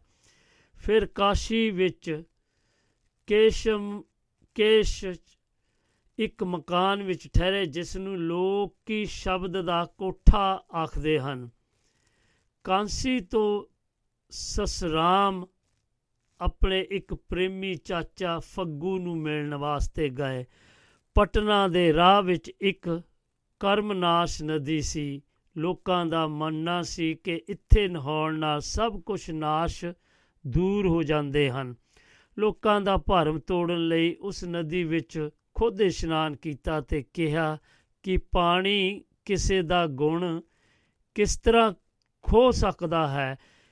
ਇਹ ਤਾਂ ਮੈਲ ਨੂੰ ਧੋਂਦਾ ਹੈ। ਪਟਨਾ ਪਹੁੰਚ ਕੇ ਪਹਿਲੇ ਇੱਕ ਬਾਗ ਵਿੱਚ ਇਮਲੀ ਦੇ ਦਰਖਤ ਹੇਠ ਰੁਕੇ ਜਿਸ ਨੂੰ ਹੁਣ ਗੁਰੂ ਕਾ ਬਾਗ ਕਹਿੰਦੇ ਹਨ। ਮਾਤਾ ਜੀ ਉਸ ਵਕਤ ਗਰਭ ਸਨ। ਉਸ ਨੂੰ ਸਾਲ, ਸਾਲਸ ਉਸ ਨੂੰ ਸਾਲਸ ਰਾਮ ਜੌਰੀ ਦੇ ਘਰ ਠਹਿਰਾਇਆ ਤੇ ਆਪ ਭਾਈ ਜੇਤਾ ਜੀ ਦੇ ਘਰ ਠਹਿਰੇ। ਸੰਗਤ ਦੇ ਰਹਿਣ ਵਾਸਤੇ ਇੱਕ ਮਕਾਨ ਬਣਵਾਇਆ, ਜਿੱਥੇ ਅੱਜ ਹਰਮੰਦਰ ਪਟਨਾ ਸਾਹਿਬ ਹੈ। ਸੋ ਕੁਝ ਚਿਰ ਇੱਥੇ ਰਹਿ ਕੇ ਪਰਿਵਾਰ ਨੂੰ ਇੱਥੇ ਛੱਡ ਕੇ ਬੰਗਾਲ ਤੇ ਅਸਾਮ ਜਾਣ ਦੀ ਤਿਆਰੀ ਕਰ ਲਈ। ਮੁਗੇਰ ਬਾਗਲਪੁਰ ਰਾਜ ਮਹਿਲ ਮਾਵਦਾ ਅਤੇ ਬਿਹਾਰ ਦੇਸ਼ ਦੇ ਕਈ ਹੋਰ ਨਾਗਰ ਨਗਰਾਂ ਵਿੱਚ ਸਿੱਖੀ ਪ੍ਰਚਾਰ ਕਰਦੇ ਕਰਦੇ ਅਗਾਂਹ ਪੂਰਬ ਵੱਲ ਤੁਰ ਪਏ। ਫਿਰਦੇ ਫਿਰਾਂਦੇ ਬੰਗਾਲ ਵਿੱਚ ਢਾਕਾ ਪੁੱਜੇ, ਜਿੱਥੇ ਸਿੱਖੀ ਦਾ ਇੱਕ ਬਹੁਤ ਵੱਡਾ ਕੇਂਦਰ ਸੀ। ਹਜੂਰੀ ਸੰਗਤ ਜਿਸ ਨੂੰ ਅਲਮਸਤ ਦੇ ਨ- ਨ- ਨੁੱਥੇ ਦੇ ਚਾਲੂ ਕੀਤਾ ਸੀ। ਇਹ ਜਗ੍ਹਾ ਸਿਰਫ ਸਿੱਖੀ ਪ੍ਰਚਾਰ ਲਈ ਨਹੀਂ ਸੀ, ਸਗੋਂ ਗਰੀਬਾਂ, ਲੋੜਵੰਦਾਂ ਤੇ ਥੱਕੇ ਹਾਰੇ ਮੁਸਾਫਰਾਂ ਦੇ ਰਹਿਣ ਦੀ ਵੀ ਸੀ। ਇੱਥੇ ਲੰਗਰ ਦਾ ਪ੍ਰਬੰਧ ਕੀਤਾ ਜਾਂਦਾ ਸੀ। ਸੰਗਤਾਂ ਤੋਂ ਇਲਾਵਾ ਸਿੰਧ ਦੇ ਵਪਾਰੀ ਵੀ ਇੱਥੇ ਆ ਕੇ ਠਹਿਰਦੇ, ਢਾਕੇ ਤੋਂ ਤੁਰ ਕੇ ਬੰਗਾਲ ਵਿੱਚ ਲੰਮੇ ਲੰਮੇ ਸਫ਼ਰ ਕੀਤੇ ਥਾਂ ਥਾਂ ਤੇ ਸੰਗਤਾਂ ਕਾਇਮ ਕੀਤੀਆਂ। ਇਸ ਤੋਂ ਬਾਅਦ ਸਿਲਹਟ ਚਾਨਗਾঁव ਸੋਨਦੀਪ ਲਾਸਕਾਰ ਜਿੱਥੇ ਆਪ ਜੀ ਦੇ ਦੌਰੇ ਤੇ ਸਿੱਖੀ ਪ੍ਰਚਾਰ ਤੇ ਨਿਸ਼ਾਨ ਅੱਜ ਤੱਕ ਮਸ਼ਹੂਰ ਅ, ਮੌਜੂਦ ਹਨ। ਰਾਜ ਮਹਿਲ ਪੱਛਮ ਤੋਂ ਲੈ ਕੇ ਸਲਹਟ ਪੂਰਬ ਤੱਕ ਅਤੇ ਧੁਬਰੀ ਉੱਤਰ ਤੋਂ ਲੈ ਕੇ ਫਤਿਹ ਕਚਹਿਰੀ ਢੱਕਣ ਤੱਕ ਕੋਈ ਹੀ ਥਾਂ ਹੋਵੇਗਾ ਜਿੱਥੇ ਸਿੱਖਾਂ ਨੇ ਗੁਰਦੁਆਰੇ ਨਾ ਬਣਾਏ ਹੋਣ। ਸਿੱਖੀ ਲਹਿਰ ਦਾ ਪ੍ਰਭਾਵ ਕਈ ਟਾਪੂਆਂ ਵਿੱਚ ਵੀ ਦੇਖਿਆ ਜਾ ਸਕਦਾ ਹੈ। ਸ਼ਾਹਜਹਾਂ ਵੇਲੇ ਸੰਦੀਪ ਉੱਗਾ ਸਿੱਖੀ ਕੇਂਦਰ ਬਣਿਆ। ਸੋ ਆਪਾਂ ਫਿਰ ਅਗਲੇ ਪੜਾਅ ਵੱਲ ਵਧਾਂਗੇ। ਜਦੋਂ ਤੱਕ ਕਿ ਇੱਕ ਬਹੁਤ ਹੀ ਪਿਆਰਾ ਮੈਂ ਤੁਹਾਨੂੰ ਗੀਤ, ਧਾਰਮਿਕ ਗੀਤ ਸੁਣਾਉਣ ਜਾ ਰਿਹਾ ਤੇ ਤੁਸੀਂ ਵੀ ਇਸ ਨੂੰ ਸੁਣ ਕੇ ਮੈਨੂੰ ਦੱਸਣਾ ਕਿ ਤੁਹਾਨੂੰ ਇਹ ਕਿਹੋ ਜਿਹਾ ਲੱਗਾ ਹੈ। ਸੋ ਆਓ ਆਪਾਂ ਇਸ ਗੀਤ ਦੀ, ਇਸ ਗੀਤ ਨੂੰ ਸੁਣੀਏ ਤੇ ਫਿਰ ਆਉਣ ਵਾਲੇ ਪੜਾਅ ਵੱਲ ਵਧੀਏ। ਲਓ ਜੀ। ਹਾਂਜੀ, ਇਹ ਹੁਣ ਤੁਸੀਂ ਧਾਰਮਿਕ ਗੀਤ ਸੁਣਿਆ। ਬਹੁਤ ਹੀ ਪਿਆਰਾ ਹਰਭਜਨ ਮਾਨ ਦੀ ਆਵਾਜ਼। ਲਓ ਜੀ ਫਿਰ ਆਪਾਂ ਦੱਸਦੇ ਜਾਈਏ ਕਿ ਸਾਡੇ ਨਾਲ ਸੁਖਦੇਵ ਸਿੰਘ ਗੰਡਵਾ ਜੀ ਫਗਵਾੜਾ ਦੀ ਧਰਤੀ ਤੋਂ ਆ ਜੁੜੇ ਨੇ। ਜੀ ਆਇਆਂ ਨੂੰ ਗੰਡਵਾ ਸਾਹਿਬ ਸਤਿ ਸ੍ਰੀ ਅਕਾਲ ਜੀ। ਸਤਿ ਸ੍ਰੀ ਅਕਾਲ ਆਓ ਜੀ ਆਪ ਜੀ ਤੇ ਦੁਆਬਾ ਰੇਡੀਓ ਦੇ ਸਾਰੇ ਦੇਸ਼ਾਂ ਵਿਦੇਸ਼ਾਂ ਵਿੱਚ ਜਿੰਨੇ ਵੀ ਸਰੋਤੇ ਆਪ ਜੀ ਦਾ ਪ੍ਰੋਗ ਸਤਰੰਗੀ ਪੀਂਗ ਸੁਣ ਲਿਆ ਸਾਰਿਆਂ ਨੂੰ ਪਿਆਰ ਭਰੀ ਸਤਿ ਸ੍ਰੀ ਅਕਾਲ ਜੀ। ਸਤਿ ਸ੍ਰੀ ਅਕਾਲ ਜੀ। ਸੁਣਾਓ ਕੀ ਹਾਲ ਜੀ? ਠੀਕ ਠਾਕ ਹੋ? ਹਾਂਜੀ ਠੀਕ ਆ ਜੀ ਅੱਜ ਹੀ ਪਾਸ਼ਾ ਬਾਗ ਦਾ ਪ੍ਰੋਗਰਾਮ ਜਲੰਧਰ ਸੀ ਅੱਜ ਉੱਥੋਂ ਆਏ ਆ। ਅੱਛਾ ਜੀ ਤੇ ਹਾਂਜੀ। ਹੋਰ ਕੀ? ਐਚਐਮਬੀ ਕਾਲਜ ਪੰਜਾਬੀ ਨੂੰ ਸਮਰਪਿਤ ਸੀ ਪ੍ਰੋਗਰਾਮ ਜੀ ਜਲੰਧਰ। ਅੱਜ- ਸਾਡੇ ਸੰਗਤ ਨੂੰ ਕੀ ਸੁਣਾਓਗੇ? ਆ ਮੈਂ ਗੁਰੂ ਤੇਗ ਬਹਾਦਰ ਸਾਹਿਬ ਜੀ ਦੇ ਸ਼ਹੀਦੀ ਗੁਰਬ ਆਪਣੇ ਦਿਵਸ ਦੇ ਸੰਬੰਧ ਵਿੱਚ ਉਹਨਾਂ ਦੀ ਸ਼ਹੀਦੀ ਨੂੰ ਸ਼ਰਧਾਂਜਲੀ ਅਰਪਣ ਕਰਨੀ ਆ ਉਹਨਾਂ ਨੂੰ ਸ਼ਰਧਾ ਦੇ ਫੁੱਲ ਭੇਟ ਕਰਨੇ ਆ। ਤੇ। ਸਾਰੀਆਂ ਸੰਗਤਾਂ ਨੂੰ ਇਹ ਕਹਿੰਦੇ ਵੀ ਜੋ ਗੁਰੂ ਤੇਗ ਬਹਾਦਰ ਮਹਾਰਾਜ ਜੀ ਨੇ ਆਪਣੀ ਬਾਣੀ ਵਿੱਚ ਸੰਗਤਾਂ ਨੂੰ ਉਪਦੇਸ਼ ਦਿੱਤੇ ਜੀਵਨ ਕਿਸ ਢੰਗ ਨਾਲ ਜੀਣਾ ਚਾਹੀਦਾ ਹਰ ਜੀਵਨ ਦੇ ਹਰ ਪੜਾਅ ਬਾਰੇ ਤੇ ਪ੍ਰਭੂ ਬਾਰੇ ਉਹਨਾਂ ਨੇ ਸਾਰਾ ਕੁਝ ਸ਼ਲੋਕ ਮਹੱਲੇ ਨੌਵੇਂ ਵਿੱਚ ਜਿੰਨੀ ਵੀ ਉਹਨਾਂ ਦੀ ਬਾਣੀ ਹੈਗੀ ਆ ਸਾਰੀ ਬਾਣੀ ਜਿੰਨੀ ਗੁਰੂ ਗ੍ਰੰਥ ਸਾਹਿਬ ਦੀ ਅੰਮ੍ਰਿਤ ਬਾਣੀ ਆ ਲੇਕਿਨ ਜੋ ਗੁਰੂ ਗੁਰੂ ਤੇਗ ਬਹਾਦਰ ਜੀ ਦੇ ਸ਼ਲੋਕ ਹੈਗੇ ਉਹਦੇ ਨਾਲ ਭੋਗ ਪਾਇਆ ਜਾਂਦਾ ਜੀ ਹਾਂਜੀ। ਸਾਹਿਬ ਜੀ ਦਾ ਹਾਂਜੀ ਤੇ ਉਹਦੇ ਵਿੱਚ ਬਹੁਤ ਵੱਡੇ ਵੱਡੇ ਸੁਨੇਹੇ ਨੇ ਬਹੁਤ ਵੱਡੇ ਜੀ ਸਾਰੇ ਜੀਵਨ ਦੇ ਜਨਮ ਤੋਂ ਲੈ ਕੇ ਅਖੀਰ ਤੱਕ ਸਾਰੀ ਦੁਨੀਆ ਰਹਿੰਦੀ ਦੁਨੀਆ ਤੱਕ ਇੱਕ ਇੱਕ ਵਿਅਕਤੀ ਦੇ ਜੀਵਨ ਲਈ ਨਹੀਂ। ਸਾਰਿਆਂ ਦੀ ਸਾਰੀ ਆਪਣੀ ਜੋ ਗਲੋਬਲ ਲੈ ਲਈ ਸਾਰੀ ਹੈ ਨਾ ਦੁਨੀਆ ਦੇ ਬਾਰੇ ਉਹਨਾਂ ਨੇ ਲਿਖਿਆ ਜੀ ਸਾਰੇ ਜੀਵਨ ਬਾਰੇ। ਹਾਂਜੀ ਹਾਂਜੀ। ਤੇ ਤੁਸੀਂ ਅੱਜ ਕੀ ਸੁਣਾਓਗੇ? ਮੈਂ ਉਹਨਾਂ ਦੀ ਸ਼ਹੀਦੀ ਜਿਸ ਤਰ੍ਹਾਂ ਹੋਈ ਆਪਣੇ ਗੁਰੂ ਤੇਗ ਬਹਾਦਰ ਮਹਾਰਾਜ ਜੀ ਦਿੱਲੀ ਵਿੱਚ ਉਸ ਸੰਬੰਧ ਵਿੱਚ ਆਪਣਾ ਤਰਨਮ ਵਿੱਚ ਆਪਣੀ ਗਪਤਾ ਪੇਸ਼ ਕਰਨ ਜਾ ਰਹੀ ਹਾਂ। ਹਾਂਜੀ ਪੇਸ਼ ਕਰੋ ਜੀ।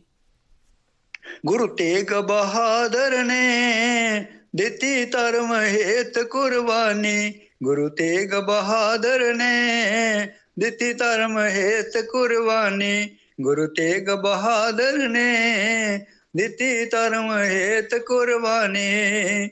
ਜਦੋਂ ਵਿੱਚ ਦੇਸ਼ ਦੇ ਸੀ ਜਦੋਂ ਵਿੱਚ ਦੇਸ਼ ਦੇ ਸੀ ਜ਼ੁਲਮਾਂ ਦਾ ਝੱਖੜ ਆਇਆ ਜਬਰੀ ਸੀ ਲੋਕਾਂ ਦਾ। ਜਾਂਦਾ ਧਰਮ ਬਦਲਾਇਆ ਜਬਰੀ ਸੀ ਲੋਕਾਂ ਦਾ। ਜਾਂਦਾ ਧਰਮ ਬਦਲਾਇਆ ਬੜੀ। ਧਰਮ ਸਮੱਸਿਆ ਜੋ। ਬਣੀ ਧਰਮ ਸਮੱਸਿਆ ਜੋ।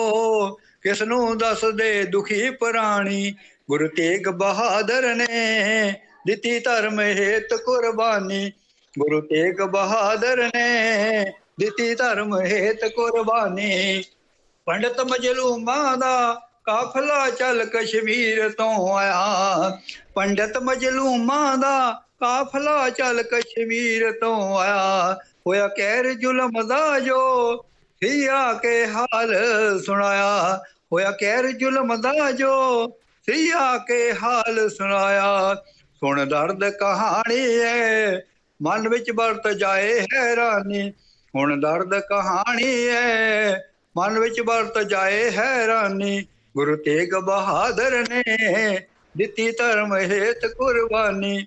ਗੁਰੂ ਤੇਗ ਬਹਾਦਰ ਨੇ ਦਿੱਤੀ ਧਰਮ ਹੇਤ ਕੁਰਬਾਨੀ। ਹੁਣ ਜ਼ੁਲਮ ਕਹਾਣੀ ਸੀ ਅੱਗੋਂ ਸਤਿਗੁਰਾਂ ਨੇ ਫਰਮਾਇਆ ਕੱਢੋ ਮਨ ਚੋਂ ਚਿੰਤਾ ਨੂੰ, ਨਾ ਮਿਟਦਾ ਕਦੇ ਇਹ ਧਰਮ ਮਿਟਾਇਆ। ਕੱਢੋ ਮਨ ਚੋਂ ਚਿੰਤਾ ਨੂੰ, ਨਾ ਮਿਟਦਾ ਕਦੇ ਇਹ ਧਰਮ ਮਿਟਾਇਆ। ਬੇੜੇ ਡੁੱਬਦੇ ਪਾਪਾਂ ਦੇ ਬੇੜੇ ਡੁੱਬਦੇ ਪਾਪਾਂ ਦੇ। ਆਈ ਤੁਰ ਤੋਰੀ ਤੁਰਹਾਨੀ ਬੇੜੇ ਡੁੱਬਦੇ ਪਾਪਾਂ ਦੇ। ਆਈ ਤੁਰ ਤੋਰੀ ਤੁਰਹਾਨੀ, ਗੁਰੂ ਤੇਗ ਬਹਾਦਰ ਨੇ ਦਿੱਤੀ ਧਰਮ ਹੇਤ ਕੁਰਬਾਨੀ। ਗੁਰੂ ਤੇਗ ਬਹਾਦਰ ਨੇ ਦਿੱਤੀ ਧਰਮ ਹੇਤ ਕੁਰਬਾਨੀ। ਦੱਸੇ ਇਤਿਹਾਸ ਪਿਆ, ਦੱਸੇ ਇਤਿਹਾਸ ਪਿਆ, ਜੋ ਵਰਤਿਆ ਵਿੱਚ ਦਿੱਲੀ ਦੇ ਸਾਕਾ। ਦੱਸੇ ਇਤਿਹਾਸ ਪਿਆ, ਜੋ ਵਰਤਿਆ ਵਿੱਚ ਦਿੱਲੀ ਦੇ ਸਾਕਾ। ਲਾ ਸੀ ਸਤਰਮ ਉਤੋਂ ਬੜੇ ਤਿਲਕ ਜੰਜੂ ਦਾ ਰਾਖਾ ਲਾ ਸੀ ਸਤਰਮ ਉਤੋਂ ਬੜੇ ਤਿਲਕ ਜੰਜੂ ਦਾ ਰਾਖਾ ਰਹਿਣੀ ਅਮਰ ਕਹਾਣੀ ਏ, ਰਹਿਣੀ ਅਮਰ ਕਹਾਣੀ ਏ ਗੁਰਾਂ ਵਾਲੀ ਜੋ ਜ਼ਿੰਦਗਾਨੀ ਰਹਿਣੀ ਅਮਰ ਕਹਾਣੀ ਏ ਗੁਰਾਂ ਵਾਲੀ ਜੋ ਜ਼ਿੰਦਗਾਨੀ ਗੁਰੂ ਤੇਗ ਬਹਾਦਰ ਨੇ ਦਿੱਤੀ ਧਰਮ ਹੇਤ ਕੁਰਬਾਨੀ, ਗੁਰੂ ਤੇਗ ਬਹਾਦਰ ਨੇ ਦਿੱਤੀ ਧਰਮ ਹੇਤ ਕੁਰਬਾਨੀ। ਵਾਹਿਗੁਰੂ ਜੀ ਕਾ ਖਾਲਸਾ। ਵਾਹਿਗੁਰੂ ਜੀ ਕੀ ਫਤਿਹ। ਜੀ। ਬਹੁਤ ਸੋਹਣਾ ਦੇ ਗੁਰੂ ਤੇਗ ਬਹਾਦਰ ਸਾਹਿਬ ਜੀ ਮਹਾਰਾਜ ਨੂੰ ਮੈਂ ਕੋਟ ਕੋਟ ਨਮਸਕਾਰਦਾ ਉਹਨਾਂ ਦੀ ਸ਼ਹੀਦੀ ਜੋ ਦਿੱਤੀ ਆ ਮਾਨਵਤਾ ਦੇ ਜ਼ੁਲਮ ਦੇ ਵਿਰੁੱਧ ਲੜਾਈ ਲੜਦਿਆਂ ਹੋਇਆ ਆਪਣਾ ਬਲੀਦਾਨ ਦਿੱਤਾ ਅਤੇ ਧਰਮ ਬਚਾਉਣ ਲਈ ਹਿੰਦੀ ਜਿਸ ਨੂੰ ਉਹਨਾਂ ਨੂੰ ਕਹਿੰਦੇ ਆ ਗੁਰੂ ਤੇਗ ਬਹਾਦਰ ਹਿੰਦੀ ਚਾਦਰ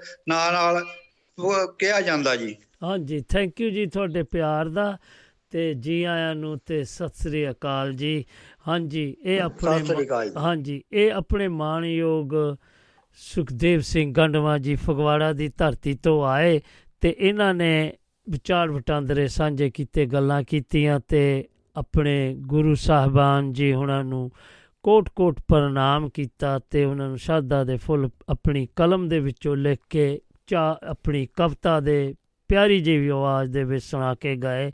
ਸੋ ਬਹੁਤ ਹੀ ਚੰਗਾ ਲੱਗਾ ਉਹਨਾਂ ਨੂੰ ਸ਼ਰਧਾ ਦੇ ਫੁੱਲ ਭੇਟ ਕੀਤੇ। ਇਹਨਾਂ ਦੀਆਂ ਦਿਲ ਦੀਆਂ ਗਹਿਰਾਈਆਂ ਤੋਂ ਅਸੀਂ ਧੰਨਵਾਦ ਕਰਦੇ ਹਾਂ। ਸੋ ਆਓ ਆਪਾਂ ਫਿਰ ਅਗਲੇ ਪੜਾਅ ਵੱਲ ਵਧੀਏ। ਉਹ ਕੁਛ ਇਉਂ ਕਹਿੰਦੇ ਨੇ, ਪਟਨਾ ਤੋਂ ਆਪ ਕੁਮੇਰ ਪੁੱਜੇ, ਜਿੱਥੇ ਉਹਨਾਂ ਨੇ ਇੱਕ ਹੁਕਮਨਾਮਾ ਸਿੱਖ ਸੰਗਤਾਂ ਦੇ ਨਾਮ ਲਿਖਿਆ। ਇੱਕ ਰਾਜਾ ਸੀ, ਨਾਲ ਅੱਗੇ ਜਾ ਰਿਹਾ ਹਾਂ। ਟੱਬਰ ਦਾ ਖਿਆਲ ਰੱਖਣਾ ਤੇ ਵੱਖ ਇੱਕ ਰਾਜਾ ਜੀ ਨਾਲ ਅੱਗੇ ਜਾ ਰਿਹਾ ਹਾਂ, ਟੱਬਰ ਦਾ ਖਿਆਲ ਰੱਖਣਾ ਤੇ ਵੱਖ ਤੇ ਚੰਗਾ ਵੱਡਾ ਘਰ ਲੈ ਦੇਣਾ। ਆਪ ਨੇ ਦਹਾਕੇ ਪੁੱਜ ਕੇ ਸਾਰੇ ਇਲਾਕਿਆਂ ਦਾ ਦੌਰਾ ਕੀਤਾ। ਦਹਾਕੇ ਬਾਰੇ ਗੁਰੂ ਸਾਹਿਬ ਜੀ ਨੇ ਕਿਹਾ, ਢਾਕਾ ਮੇਰੀ ਸਿੱਖੀ ਦਾ ਕੋਠਾ ਹੈ। ਸਲਹਿਟ ਛੱਤੀ ਗਾਓ ਸੰਦੀਪ ਲਸ਼ਕਰ ਤੇ ਹੋਰ ਬੇਅੰਤ ਥਾਵਾਂ ਤੇ ਸਿੱਖੀ ਫਲਾਈ ਤੇ ਸੰਗਤਾਂ ਨੂੰ ਸੁਰਜੀਤ ਕੀਤਾ। ਢਾਕੇ ਵਿੱਚ ਹੀ ਗੁਰੂ ਗੋਬਿੰਦ ਸਿੰਘ ਜੀ ਨੇ ਆਗਮਨ ਦੀ ਖਬਰ ਮਿਲੀ। ਇੱਥੋਂ ਹੀ ਇੱਕ ਹੋਰ ਹੁਕਮਨਾਮਾ, ਜਿਸ ਵਿੱਚ ਸੰਗਤਾਂ ਦਾ ਸੇਵਾ ਸੰਭਾਲ ਕਰਨ ਲਈ ਧੰਨਵਾਦ ਕੀਤਾ। ਤੇ ਅੱਗੋਂ ਧਿਆਨ ਰੱਖਣ ਦੀ ਤਾਕੀਦ ਕੀਤੀ। ਬੰਗਾਲ ਤੋਂ ਬਾਅਦ ਆਪ ਉੱਤਰ ਵੱਲ ਅਸਾਮ ਨੂੰ ਤੁਰ ਪਏ। ਇੱਥੇ ਰੰਗਾਮਾਟੀ ਦੇ ਸਥਾਨ ਤੇ ਫਰਵਰੀ 1669 ਵਿੱਚ ਰਾਜਾ ਰਾਮ ਮਿਲਿਆ, ਜੋ ਅਸਾਮ ਦੇ ਰਾਜੇ ਵਿਰੁੱਧ ਮੁਗਲ ਹਕੂਮਤ ਵੱਲੋਂ ਫੌਜ ਲੈ ਕੇ ਆਇਆ ਸੀ। ਮੁਗਲ ਹਕੂਮਤ ਦਾ ਰਾਜਾ ਰਾਮ ਨੂੰ ਅਸਾਮ ਭੇਜਣਾ ਔਰੰਗਜ਼ੇਬ ਦੀ ਰਾਜਾ ਰਾਮ ਨਾਲ ਨਾਰਾਜ਼ਗੀ ਦਾ ਕਾਰਨ ਸੀ। ਉਸ ਨੂੰ ਸ਼ੱਕ ਸੀ ਕਿ ਸ਼ਿਵਾਜੀ ਨੂੰ ਨਸਾਣ ਵਿੱਚ ਰਾਜਾ ਰਾਮ ਦਾ ਹੱਥ ਹੈ। ਔਰੰਗਜ਼ੇਬ ਨੂੰ ਲੱਗਾ, ਜੇ ਰਾਜਾ ਰਾਮ ਹਾਰ ਗਿਆ ਤਾਂ ਜਾਂ ਤਾਂ ਲੜਾਈ ਵਿੱਚ ਮਾਰਿਆ ਜਾਏਗਾ ਜਾਂ ਕੈਦ ਕਰ ਲਿਆ ਜਾਵੇਗਾ, ਤੇ ਜੇ ਜਿੱਤ ਗਿਆ ਤਾਂ ਅਸਾਮ ਦਾ ਇਲਾਕਾ ਉਸ ਨੂੰ ਦੇ ਦਿੱਤਾ ਜਾਵਾ, ਜਾਵੇਗਾ। ਦੋਨੋਂ ਪੱਖੋਂ ਮੁਗਲ ਹਕੂਮਤ ਦਾ ਪਿੰਡ ਉਸ ਤੋਂ ਛੁੱਟ ਜਾਏਗਾ। ਅਸਾਮ ਦੇ ਜਾਦੂ ਟੂਣਿਆਂ ਕਰਕੇ ਸਭ ਫੌਜੀ ਮਹਿਮਾ ਨਾਕਾਮ ਹੋ ਜਾਂਦੀਆਂ ਤੇ ਮੁਗਲ ਹਕੂਮਤ ਦੇ ਅਸਾਮ ਦੇ ਰਾਜੇ ਦੀਆਂ ਹੱਦਾਂ ਦਾ ਫੈਸਲਾ ਵਿੱਚੇ ਹੀ ਰਹਿ ਜਾਂਦਾ। ਰਾਜਾ ਰਾਮ ਇੱਕ ਗੱਲ ਜਾਣਦਾ ਸੀ ਤੇ ਔਰੰਗਜ਼ੇਬ ਦੀ ਚਾਲ ਨੂੰ ਵੀ ਸਮਝਦਾ ਸੀ। ਉਸ ਨੇ ਗੁਰੂ ਸਾਹਿਬ ਜੀ ਤੋਂ ਸਹਾਇਤਾ ਮੰਗੀ। ਗੁਰੂ ਸਾਹਿਬ ਜੀ ਨੇ ਵਿੱਚ ਪੈ ਕੇ ਦੋਨਾਂ ਧਿਰਾਂ ਦੀ ਸੁਲਾਹ ਕਰਾ ਦਿੱਤੀ। ਇਲਾਕੇ ਦੀ ਹੱਦਬੰਦੀ ਹੋ ਗਈ। ਦੋਨਾਂ ਧਿਰਾਂ ਪੁਰਾਣੀਆਂ ਹੱਦਾਂ ਤੇ ਟਿਕ ਗਈਆਂ ਤੇ ਸਮਝੌਤਾ ਹੋ ਗਿਆ। ਕਈ ਜਾਨਾਂ ਦਾ ਨੁਕਸਾਨ ਹੋਣ ਤੋਂ ਬਚ ਗਿਆ। ਇਸ ਵਕਤ ਜੋ ਗੁਰੂ ਸਾਹਿਬ ਦੇ ਨਾਲ ਆਏ ਸਨ, ਉਹਨਾਂ ਲਈ ਇੱਕ ਵੱਖਰਾ ਪਿੰਡ ਆਬਾਦ ਕੀਤਾ, ਜਿਸ ਦਾ ਨਾਂ ਖੰਜਰ ਰੱਖਿਆ। ਦੋਨੋਂ ਫੌਜਾਂ ਨੇ ਖੁਸ਼ੀ ਮਨਾਈ ਤੇ ਗੁਰੂ ਨਾਨਕ ਸਾਹਿਬ ਜੀ ਦੀ ਯਾਦ ਵਿੱਚ ਦੋਨੋਂ ਸਰਹੱਦਾਂ ਦੇ ਵਿਚਕਾਰ ਦੋਨਾਂ ਧਿਰਾਂ ਦੇ ਫੌਜੀਆਂ ਨੇ ਇੱਕ ਥੋ ਬਣਾਇਆ। ਜੋ ਗੁਰੂ ਨਾਨਕ ਸਾਹਿਬ ਜੀ ਦੀ ਯਾਦ ਵਿੱਚ ਅੱਜ ਤੱਕ ਵੀ ਹੈ। ਗੁਰੂ ਤੇਗ ਬਹਾਦਰ, ਤੇਗਪੁਰ ਤੇ ਤੇਗ ਪਰਬਤ ਅੱਜ ਤੱਕ ਉਹਨਾਂ ਦੀ ਯਾਦ ਦਿਲਾਉਂਦੇ ਹਨ। ਇੱਥੇ ਹੀ ਅਸਾਮ ਦੇ ਰਾਜੇ ਨੇ ਗੁਰੂ ਸਾਹਿਬ ਜੀ ਕੋਲੋਂ ਪੁੱਤਰ ਦੀ ਦਾਤ ਮੰਗੀ। ਗੁਰੂ ਸਾਹਿਬ ਜੀ ਨੇ ਕਿਹਾ ਕਿ ਦੇਣ ਵਾਲਾ ਤੇ ਅਕਾਲ ਪੁਰਖ ਹੈ, ਮੈਂ, ਪਰ ਮੈਂ ਅਰਦਾਸ ਕਰਾਂਗਾ। ਅਰਦਾਸ ਕਬੂਲ ਹੋਈ, ਕੁਝ ਚਿਰ ਮਗਰੋਂ ਉਹਨਾਂ ਦੇ ਘਰ ਪੁੱਤਰ ਹੋਇਆ, ਜੋ 12 ਸਾਲ ਬਾਅਦ ਆਪਣੀ ਮਾਤਾ ਨਾਲ ਹਰਗੋਬਿੰਦ ਸਿੰਘ ਜੀ ਨੂੰ ਮਿਲਣ ਆਇਆ। 2 ਸਾਲ ਅਸਾਮ ਗੁਜ਼ਾਰੇ, ਅਜੇ ਪ੍ਰਚਾਰ ਦੋਰਾ ਪੂਰਾ ਨਹੀਂ ਸੀ ਹੋਇਆ, ਝਟਪਟ ਆਣ ਦੀ ਤਿਆਰੀ ਕਰ ਲਈ। ਕਾਲੀ ਇਤਨੀ ਸੀ ਕਿ ਸਾਹਿਬਜ਼ਾਦੇ ਨੂੰ ਦੇਖ ਕੇ ਛੇਤੀ ਨਾਲ ਪੰਜਾਬ ਮੋੜ ਆਉਣ ਦਾ ਫੈਸਲਾ ਕਰ ਲਿਆ। ਇੱਥੋਂ ਹੁਕਮਨਾਮਾ ਲਿਖਿਆ ਕਿ ਮੇਰੇ ਅਗਲੇ ਸੁਨੇਹੇ ਤੇ ਪਰਿਵਾਰ ਨੂੰ ਪੰਜਾਬ ਭੇਜ ਦੇਣਾ ਤਦ ਤੱਕ ਉਹਨਾਂ ਦੀ ਸੰਭਾਲ ਰੱਖਣੀ। ਸ਼ਾਇਦ ਔਰੰਗਜ਼ੇਬ ਦੀਆਂ ਸਖਤੀਆਂ ਤੇ ਜ਼ੁਲਮਾਂ ਕਾਰਨ ਜੋ ਹੁਣ ਤੱਕ ਸਿਖਰ ਤੇ ਪਹੁੰਚ ਚੁੱਕੇ ਸਨ, ਉਹ ਸਮਝਦੇ ਸੀ ਕਿ ਇਸ ਵੇਲੇ ਉਹਨਾਂ ਦਾ ਪੰਜਾਬ ਵਿੱਚ ਹੋਣਾ ਜ਼ਰੂਰੀ ਹੈ। ਸੋ ਔਰੰਗਜ਼ੇਬ ਇੱਕ ਕੱਟੜ ਸ਼ਰਈ ਤੇ ਪੱਥਰ ਦਿਲ ਇਨਸਾਨ ਸੀ। ਜਿਸ ਨੇ ਕਈ ਕੋਝੀਆਂ ਚਾਲਾਂ ਚੱਲ ਕੇ ਹਕੂਮਤ ਦੀ ਵਾਗਡੋਰ ਆਪਣੇ ਹੱਥ ਵਿੱਚ ਲੈ ਲਈ ਸੀ।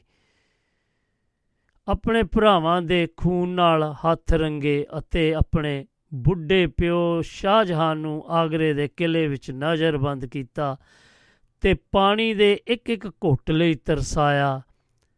ਦਾਰਾ ਸ਼ਿਕੋ ਤੇ ਉਸ ਦੀ ਮਦਦ ਕਰਨ ਵਾਲੇ ਅਨੇਕ ਮੁਸਲਮਾਨਾਂ ਨੂੰ ਅਕੇ ਤੇ ਅਸੇ ਕਸ਼ਟ ਦੇ ਕੇ ਕਤਲ ਕੀਤਾ। ਦਾਰਾ ਸ਼ਿਕੋ ਜੋ ਤਖਤ ਦਾ ਅਸਲੀ ਵਾਰਿਸ ਸੀ, ਦਾ ਸਿਰ ਵੱਢ ਕੇ ਈਦ ਵਾਲੇ ਦਿਨ ਪਿਓ ਨੂੰ ਤੋਹਫੇ ਵਜੋਂ ਭੇਜਿਆ। ਤਾਜਪੋਸ਼ੀ ਤੋਂ ਬਾਅਦ ਉਸਨੇ ਆਪਣੀਆਂ ਐਲਚੀਆਂ ਰਾਹੀਂ ਭਾਰੀ ਰਕਮਾਂ ਮੱਕੇ ਤੇ ਮਦੀਨੇ ਦੇ ਫਕੀਰਾਂ ਵਿੱਚ ਵੰਡਣ ਵਾਸਤੇ ਭੇਜੀਆਂ। ਪਰ ਕੁਝ ਕੁ ਜੋ ਛੋੜ ਕੇ ਬਾਕੀ ਸਭ ਨੇ ਲੈਣ ਤੋਂ ਇਨਕਾਰ ਕਰ ਦਿੱਤਾ। ਉਸਨੇ ਭਗਤੀ ਭਾਵ ਵਾਲੇ ਮੁਸਲਮਾਨਾਂ, ਸੂਫੀ ਸੰਤਾਂ, ਫਕੀਰਾਂ, ਸ਼ੀਆ ਤੇ ਚੰਗੇ ਮੁਸਲਮਾਨ ਜੋ ਇਸ ਦੇ ਜ਼ੁਲਮਾਂ ਦੇ ਵਿਰੁੱਧ ਸੀ, ਕਤਲ ਕਰ ਦਿੱਤਾ। ਇਸ ਬੇਰਹਿਮ ਹਾਕਮ ਨੇ ਸਿਰਫ ਹਿੰਦੁਸਤਾਨ ਵਿੱਚ ਹੀ ਦਹਿਸ਼ਤ ਨਹੀਂ ਫਲਾਈ, ਸਗੋਂ ਸਾਰੀ ਮੁਸਲਮਾਨ ਕੌਮ ਨੇ ਇਸ ਨੂੰ ਨਫ਼ਰਤ ਭਰੀ ਨਜ਼ਰ ਨਾਲ ਦੇਖਿਆ। ਈਰਾਨ ਦੇ ਸ਼ਾਹ ਅਬਾਸ ਨੇ ਇਸ ਦੀ ਭਰਪੂਰ ਨਿੰਦਾ ਕੀਤੀ। ਆਮ ਮੁਸਲਮਾਨ ਵੀ ਜੋ ਚੰਗੀ ਸੋਚ ਰੱਖਦੇ ਸੀ, ਔਰੰਗਜ਼ੇਬ ਨੂੰ ਪਸੰਦ ਨਹੀਂ ਸੀ ਕਰਦੇ। ਜਗ੍ਹਾ ਜਗ੍ਹਾ ਤੋਂ ਬਗਾਵਤ ਦੇ ਅਸਾਰ ਨਜ਼ਰ ਆ ਰਹੇ ਸਨ। ਹਾਲਤ ਨੂੰ ਆਪਣੇ ਵਿਰੁੱਧ ਦੇਖ ਕੇ ਔਰੰਗਜ਼ੇਬ ਪਰੇਸ਼ਾਨ ਹੋਇਆ ਤੇ ਮੁਸਲਮਾਨਾਂ ਨੂੰ ਸਮੁੱਚੇ ਰੂਪ ਵਿੱਚ ਆਪਣੇ ਨਾਲ ਜੋੜਨ ਲਈ ਇੱਕ ਪਾਸੇ ਕੱਟੜ ਦੀਨੀ ਹੋਣ ਦਾ ਪਰ ਮਰ ਖੋਟਾ ਪਾ ਲਿਆ ਤੇ ਦੂਜੇ ਪਾਸੇ ਸਾਰੇ ਹਿੰਦੁਸਤਾਨ ਨੂੰ ਈਨ ਦੀਨੇ ਇਸਲਾਮ ਵਿੱਚ ਲਿਆਉਣ ਲਈ ਗੈਰ ਮੁਸਲਮਾਨਾਂ ਤੇ ਅੱਤ ਦੇ ਜ਼ੁਲਮ ਢਾਣੇ ਸ਼ੁਰੂ ਕਰ ਦਿੱਤੇ। ਭਾਵੇਂ ਜਨਤਾ ਉਸ ਦੇ ਧੱਕੇਸ਼ਾਹੀ ਦੇ ਵਿਰੁੱਧ ਸੀ, ਪਰ ਕੁਝ ਜਨੂਨੀ ਮੁਸਲਮਾਨ ਕਾਜ਼ੀਆਂ ਮਲਾਣਿਆਂ ਨੂੰ ਜਿਨ੍ਹਾਂ ਦੀ ਮਦਦ ਨਾਲ ਉਹ ਤਖਤ ਤੇ ਬੈਠਾ ਸੀ, ਖੁਸ਼ ਕਰਨ ਤੇ ਆਪਣੇ ਆਪ ਨੂੰ ਫਤਿਹ ਆਲਮ ਤੇ ਇਸਲਾਮ ਦਾ ਕਯੂਮ ਸਾਬਤ ਕਰਨ ਲਈ ਆਪਣੀ ਤਲਵਾਰ ਦਾ ਰੁਖ ਹਿੰਦੂਆਂ ਪਾਸੇ ਕਰ ਲਿਆ। ਜਬਰੀ ਜਾਂ ਲਾਲਚ ਦੇ ਕੇ ਮੁਸਲਮਾਨ ਬਣਾਣਾ ਜ਼ਜ਼ੀਆ ਦੇ ਹੋਰ ਟੈਕਸਾਂ ਵਿੱਚ ਸਖਤੀ ਗੁਰਦੁਆਰੇ ਤੇ ਮੰਦਰਾਂ ਦੀ ਢਾਉ ਢੇਰੀ, ਸੰਸਕ੍ਰਿਤ ਪੜ੍ਹਨਾ, ਮੰਦਰਾਂ ਵਿੱਚ ਉੱਚੇ ਕਲਸ਼ ਲਗਾਉਣੇ, ਸੰਖ ਵਜਾਣ ਦੀ, ਵਜਾਣਾ ਦੀ ਮਨਾਹੀ ਬਹੁ ਬੇਟੀਆਂ ਨੂੰ ਦਿਨ ਦਿਹਾੜੇ ਚੁੱਕ ਕੇ ਹੈਰਾਨ ਵਿੱਚ ਪਾ ਦ- ਹੈਰਮ ਵਿੱਚ ਪਾ ਦਿੱਤਾ, ਦੇਣਾ, ਬਛੜੇ ਦੀਆਂ ਖੱਲਾਂ ਵਿੱਚ ਪਾਣੀ ਸਪਲਾਈ ਕਰਨਾ ਆਦ ਕਿਹੜੇ ਕਿਹੜੇ ਜ਼ੁਲਮ ਨਹੀਂ ਕੀਤੇ। ਉਸਨੇ ਸ਼ਰੇਆਮ ਐਲਾਨ ਕਰ ਦਿੱਤਾ ਸੀ ਕਿ ਦੇਸ਼ ਵਿੱਚ ਇੱਕੋ ਇੱਕ ਇਸਲਾਮ ਧਰਮ ਹੋਵੇਗਾ ਤੇ ਇਸ ਦਾ ਰਾਜ ਪ੍ਰਬੰਧ ਇਸਲਾਮੀ ਸੁਰਾਂ ਨਾਲ ਚੱਲੇਗਾ। ਲੋਕਾਂ ਦਾ ਜੀਵਨ ਕੁਰਾਨ ਤੇ ਹੁਕਮਾਂ ਅਨੁਸਾਰ ਬਣਾਇਆ ਜਾਵੇਗਾ। ਹਿੰਦੂ ਤੇ ਸਿੱਖਾਂ ਨਾਲ ਕਾਫਰਾਂ ਵਾਲਾ ਸਲੂਕ ਕੀਤਾ ਜਾਵੇਗਾ। ਦੂਜੇ ਪਾਸੇ ਬ੍ਰਾਹਮਣਾਂ ਤੇ ਰਾਜਾਂ ਨੂੰ ਖੁੱਲੀ ਛੂਟ ਸੀ। ਪਰਜਾ ਨੂੰ ਲੁੱਟਣ ਦੀ ਤਾਂ ਕਿ ਲੋਕ ਹਰ ਪਾਸਿਓਂ ਤੰਗ ਹੋ ਕੇ ਇਸਲਾਮ ਕਬੂਲ ਕਰ ਲੈਣ। ਇਹ ਨੀਤੀ ਤਹਿਤ ਹਰ ਇੱਕ ਗੈਰ ਮੁਸਲਮਾਨ ਨੂੰ ਇਸਲਾਮ ਕਬੂਲ ਕਰਨ ਲਈ ਮਜਬੂਰ ਕੀਤਾ ਗਿਆ। ਜਬਰੀ ਜਾਂ ਲਾਲਚ ਦੇ ਕੇ ਇਸਲਾਮ ਦਾ ਕਬੂਲਣ ਵਾਲੇ ਨੂੰ ਕਤਲ ਕਰ ਦਿੱਤਾ, ਨਾ ਕਬੂਲਣ ਵਾਲੇ ਨੂੰ ਕਤਲ ਕਰ ਦਿੱਤਾ ਜਾਂਦਾ। ਔਰੰਗਜ਼ੇਬ ਦੇ ਸ਼ਾਇਦ ਇਹਨਾਂ ਜ਼ੁਲਮਾਂ ਕਾਰਨ ਗੁਰੂ ਜੀ ਨੇ ਕਾਲੀ ਕਾਲੀ ਪੰਜਾਬ ਵਾਪਸ ਆਉਣ ਦਾ ਸੋਚ ਲਿਆ ਸੀ। ਇਤਨੀ ਕਾਲੀ ਵੀ ਪੁੱਤਰ ਦਾ ਮੂੰਹ ਦੇਖਣ ਵਾਸਤੇ ਵੀ ਜਾ ਨਾ ਸਕੇ। ਪੰਜਾਬ ਵਾਪਸੀ ਦੇ ਸਮੇਂ ਲੋਕਾਂ ਦੀ ਹੌਸਲਾ ਅਫਜ਼ਾਈ ਕਰਦੇ ਕਰਦੇ 2 ਮਹੀਨੇ 13 ਦਿਨ ਦਿੱਲੀ ਰਹੇ। ਰੋਹਤਕ ਕੁਰੂਕਸ਼ੇਤਰ, ਲਖਨੌਰ, ਅੰਬਾਲਾ, ਕਬੂਲਪੁਰ ਸੈਫਾਬਾਦ ਹੁੰਦੇ ਹੋਏ ਮੁੱਲਾਂਵਾਲ ਪਿੰਡ ਬੀਬੀ ਵੀਰੋ ਨੂੰ ਮਿਲਣ ਵਾਸਤੇ ਗਏ। ਇੱਥੇ ਇੱਕ ਮਹੀਨਾ ਠਹਿਰ ਕੇ ਬਕਾਲੇ ਗਏ, ਜਿੱਥੇ ਮਾਤਾ ਨਾਨਕੀ ਉਡੀਕ ਰਹੀ ਸੀ। ਉਸ ਤੋਂ ਬਾਅਦ 7 ਸਾਲਾਂ ਬਾ ਮਗਰੋਂ ਉਹ ਚੱਕ ਨਾਨਕੀ ਵਾਪਸ ਆ ਗਏ। ਗੁਰੂ ਸਾਹਿਬ ਇੱਥੇ ਪ- ਪਹੁੰਚ ਕੇ ਪਟਨਾ ਤੋਂ ਆਪਣੇ ਪਰਿਵਾਰ ਨੂੰ ਪੰਜਾਬ ਆਉਣ ਲਈ ਸੁਨੇਹਾ ਭੇਜ ਦਿੱਤਾ। ਜਦੋਂ ਪਰਿਵਾਰ ਪੰਜਾਬ ਆਇਆ ਤਾਂ ਗੁਰੂ ਗੋਬਿੰਦ ਸਿੰਘ ਜੀ ਸਾਢੇ ਪੰਜ ਕੁ ਸਾਲ ਦੇ ਹੋ ਚੁੱਕੇ ਸਨ। ਉਹਨਾਂ ਦੀ ਲਿਖਾਈ, ਪੜ੍ਹਾਈ ਤੇ ਸ਼ਸਤਰ ਵਿਦਿਆ ਦੀ ਸਿਖਲਾਈ ਦਾ ਪ੍ਰਬੰਧ ਕੀਤਾ ਗਿਆ। 1673 ਵਿੱਚ ਫਿਰ ਪ੍ਰਚਾਰਕ ਦੌਰੇ ਤੇ ਨਿਕਲ ਪਏ। ਲੋਕਾਂ ਵਿੱਚ ਜੁਰਤ ਤੇ ਦਲੇਰੀ ਭਾਨੀ ਸ਼ੁਰੂ ਕੀਤੀ। ਗੁਰੂ ਨਾਨਕ ਸਾਹਿਬ ਜੀ ਤੋਂ ਬਾਅਦ ਇਹ ਪਹਿਲੇ ਗੁਰੂ ਸਾਹਿਬ ਸਨ। ਜਿਨ੍ਹਾਂ ਨੇ ਲੰਮੇ ਪ੍ਰਚਾਰ ਦੌਰੇ ਕੀਤੇ, ਲੋਕਾਂ ਨੂੰ ਕਾਇਰਤਾ ਛੱਡਣ ਲਈ ਪ੍ਰੇਰਿਆ, ਡਰਨ ਵਾਲਾ ਕਾਇਰ ਤੇ ਡਰਾਉਣ ਵਾਲਾ ਜਾਬਰ ਦਾ ਖਿਲਾਫ, ਦੇ ਖਿਲਾਫ ਗੁਰੂ ਸਾਹਿਬ ਨੇ ਦਿੱਤੇ, ਭੈ ਕਾਉ ਕੋ ਦੇ, ਨਾ ਭੈ ਮੰਤ ਆਨ। ਸੋ ਜ਼ੁਲਮ ਦਾ ਮੁਕਾਬਲਾ ਕਰੋ, ਜ਼ੋਰ ਤੇ ਜ਼ਬਰ ਦੇ ਅੱਗੇ ਝੁਕਣਾ ਗੁਨਾਹ ਹੈ। ਥਾਂ ਥਾਂ ਤੇ ਜਾ ਕੇ ਲੋਕਾਂ ਨੂੰ ਤਸੱਲੀ ਦਿੱਤੀ ਤੇ ਕੋਈ ਰਾਹ ਲੱਭਣ ਲਈ ਕਿਹਾ। ਸੋ ਆਪਾਂ ਫਿਰ ਇੱਕ ਬਹੁਤ ਹੀ ਪਿਆਰੇ ਗੀਤ ਵੱਲ ਵਧ ਰਹੇ ਹਾਂ ਧਾਰਮਿਕ ਗੀਤ ਲਈ। ਲਓ, ਇਸ ਦਾ ਤੁਸੀਂ ਆਨੰਦ ਮਾਣੋ ਜੀ। ਕਿ ਆਪਾਂ ਦੱਸਦੇ ਜਾਈਏ ਕਿ ਸਾਡੇ ਨਾਲ ਕੋਈ ਸੱਜਣ ਜੀ ਫੋਨ ਕਰ ਰਹੇ ਸੀਗੇ, ਸੋ ਆਓ ਉਹਨਾਂ ਦੀ ਕਾਲ ਦੀ ਵੇਟ ਕਰੀਏ। ਫਿਰ ਨਹੀਂ ਤੇ ਆਪਾਂ ਅਗਲੇ ਪੜਾਅ ਵੱਲ ਵਧੀਏ। ਤੇ ਦੱਸਦੇ ਜਾਈਏ ਕਿ ਕੋਈ ਸੱਜਣ ਸਾਨੂੰ ਫੋਨ ਕਰ ਰਹੇ ਸੀਗੇ। ਲਓ ਦੇਖੀਏ ਕੌਣ ਫੋਨ ਕਰ ਰਹੇ ਸੀਗੇ। ਤੇ ਹਾਂਜੀ, ਨਹੀਂ ਤੇ ਫਿਰ ਆਪਾਂ ਅੱਗੇ ਵੱਧਦੇ ਆ ਤੇ ਕੁਝ ਇੰਜ ਦਿਖਾ ਰਹੇ ਆ ਕਿ ਹਾਂਜੀ, ਔਰੰਗਜ਼ੇਬ ਨੇ ਕੁਝ ਸੋਚ ਕੇ ਆਪਣੀ ਨੀਤੀ ਬਦਲ ਦਿੱਤੀ। ਹਾਂਜੀ, ਆਪਾਂ ਦੱਸਦੇ ਜਾਈਏ ਕਿ ਸਾਡੇ ਨਾਲ ਰਾਜਕੁਮਾਰ ਢੈਪਈ ਫਿਰੋਜ਼ਪੁਰ ਫਰੀਦਕੋਟ ਪੰਜਾਬ ਤੋਂ ਆ ਜੁੜੇ ਨੇ। ਜੀ ਆਇਆਂ ਨੂੰ ਰਾਜਕੁਮਾਰ ਜੀ ਸਤਿ ਸ੍ਰੀ ਅਕਾਲ ਜੀ। ਸਤਿ ਸ੍ਰੀ ਅਕਾਲ ਜੀ ਰਾਓ ਸਾਹਿਬ ਜੀ ਸਤਿ ਸ੍ਰੀ ਅਕਾਲ। ਹਾਂਜੀ ਕੀ ਹਾਲ ਚਾਲ ਹੈ? ਠੀਕ ਠੀਕ? ਹਾਂਜੀ ਠੀਕ ਆ ਜੀ ਤੁਸੀਂ ਸੁਣਾਓ? ਤੇ ਆਪਾਂ ਹੁਣ ਮੰਗਲਵਾਰ ਤੇ ਦਿਨ ਕੋਈ ਹੋਰ ਰੱਖ ਦਿੱਤੇ ਆ ਜੀ ਆਉਣ ਵਾਲੇ? ਹਾਂਜੀ ਆਪਾਂ ਜਿਹੜਾ ਨਾ ਅੱਜ ਇਹ ਤੁਸੀਂ ਮੇਰੇ ਖਿਆਲ ਨੋਟਿਸ ਲਿਆ ਇਹ ਤਾਂ ਕਾਫੀ ਦੇਰ ਹੋ ਗਈ। ਆਪਾਂ ਨੂੰ ਹਾਂਜੀ ਹਾਂਜੀ। ਇਹ ਹੁਣ ਆਪਾਂ ਪ੍ਰੋਗਰਾਮ ਇਹ ਸੋਮਵਾਰ ਮੰਗਲਵਾਰ ਤੇ ਬੁੱਧਵਾਰ ਕਰਿਆ ਕਰਾਂਗੇ ਤਿੰਨ ਦਿਨ ਇਕੱਠੇ ਕਰਤੇ। ਕਿਉਂਕਿ ਅੱਗੇ ਇੱਕ ਦਿਨ ਛੱਡ ਕੇ। ਕਰਦੇ ਸੀਗੇ ਨਾ ਆਪਾਂ। ਹਾਂਜੀ ਹਾਂਜੀ ਹਾਂਜੀ ਤੇ ਜਿਹੜਾ ਇਹੀ ਇਹੀ ਬਦਲ ਹੋਇਆ ਕਿ ਜਿਹੜਾ ਆਪਾਂ ਸ਼ੁੱਕਰਵਾਰ ਨੂੰ ਸਦਾਬਹਾਰ ਮੰਚ ਕਰਦੇ ਸੀ ਉਹ ਉਹ ਅੱਜ ਮੰਗਲਵਾਰ। ਨੂੰ ਹੋਇਆ ਕਰੇਗਾ ਸੋ ਅੱਜ ਆਪਾਂ ਯਾਦ ਕਰ ਰਹੇ ਹਾਂ। ਗੁਰੂ ਸਾਹਿਬਾਨ ਦੀ ਸ਼ਹਾਦਤ ਨੂੰ ਇਹ ਨੌਵੇਂ ਪਾਤਸ਼ਾਹੀ। ਧੰਨ ਧੰਨ ਗੁਰੂ ਤੇਗ ਬਹਾਦਰ ਜੀ ਦੀ ਸ਼ਹਾਦਤ ਬਾਰੇ ਗੱਲਬਾਤ ਕਰ ਚੱਲ ਰਹੀ ਆ ਤੇ ਉਹਨਾਂ ਨੂੰ ਕੋਟ ਕੋਟ। ਪ੍ਰਣਾਮ ਦੇ ਰਹੇ ਆ ਸੋ ਤੁਸੀਂ ਕੀ ਕਹਿਣਾ ਚਾਹੋਗੇ ਹਾਂਜੀ ਸ- ਆਪਾਂ ਵੀ ਜੀ ਮਤਲਬ ਇਹ ਅ, ਕੱਲ੍ਹ- ਇੱਥੇ ਤਾਂ ਮਤਲਬ ਕੱਲ ਸੀਗਾ ਜੀ ਚਲੋ ਤੁਹਾਡੇ ਵਾਲੇ ਪਾਸੋਂ ਮੈਨੂੰ ਲੱਗਦਾ ਸ਼- ਸ਼ਾਇਦ ਅੱਜ ਨਹੀਂ ਹੋਊਗਾ ਨਹੀਂ ਨਹੀਂ ਤੇ ਤੁਸੀਂ ਮੇਰੀ ਗੱਲ ਹਾਂਜੀ। ਨਹੀਂ- ਮੇਰੀ ਗੱਲ ਨਹੀਂ ਸਮਝੇ ਕਿਉਂਕਿ ਆਪਾਂ ਸਦਾ ਬਹਾਰ ਮੰਚ ਦੇ ਉੱਤੇ ਯਾਦ ਹਾਂਜੀ ਹਾਂਜੀ ਕਰੀਦਾ ਹਾਂਜੀ ਬਿਲਕੁਲ ਹਾਂ, ਬਿਲਕੁਲ ਜੀ ਇਹ ਤਾਂ ਸਦਾ ਹੀ ਹਾਂ। ਆਪਣੇ ਇੱਕ ਦਿਲਾਂ ਦੋ ਦੇ ਤਿੰਨ ਵਿੱਚ ਦਿਨ ਇੱਧਰ ਉੱਧਰ ਰਹਿਣਗੇ। ਹੋ ਸਕਦੇ ਆ ਪਰ ਆਪਾਂ ਪ੍ਰੋਗਰਾਮ ਦੇ ਆਪਣੀਆਂ- ਹਿਸਾਬ ਹਾਂਜੀ, ਨਾਲ ਹਾਂਜੀ। ਜਾਣਾ ਨਾ ਹਾਂਜੀ ਹਾਂਜੀ ਹਾਂਜੀ ਨਹੀਂ ਇਹਨਾਂ ਦੀ ਅ, ਸ਼ਹਾਦਤ ਤਾਂ ਜੀ ਬਹੁਤ ਹੀ ਆਪਾਂ ਕਹਿ ਸਕਦੇ ਹਾਂ ਵੀ ਸ਼ਾਂਤੀ ਵਾਲੀ ਸੀਗੀ ਇਹਨਾਂ ਦੀ ਸ਼ਹਾਦਤ। ਬਹੁਤ ਹੀ ਆਪਾਂ ਸ਼ਾਂਤੀ ਦੇ ਪੁੰਜ ਸੀਗੇ ਜੀ। ਹਾਂਜੀ ਸ਼ਾਂਤੀ ਦੇ ਵੀ ਪੁੰਜ ਕਿਸੇ ਸੀ ਹੋਰ ਨਾਲ ਨਹੀਂ ਆਪਾਂ ਕੋਈ ਵੀ ਹੋਏ ਹੋਣ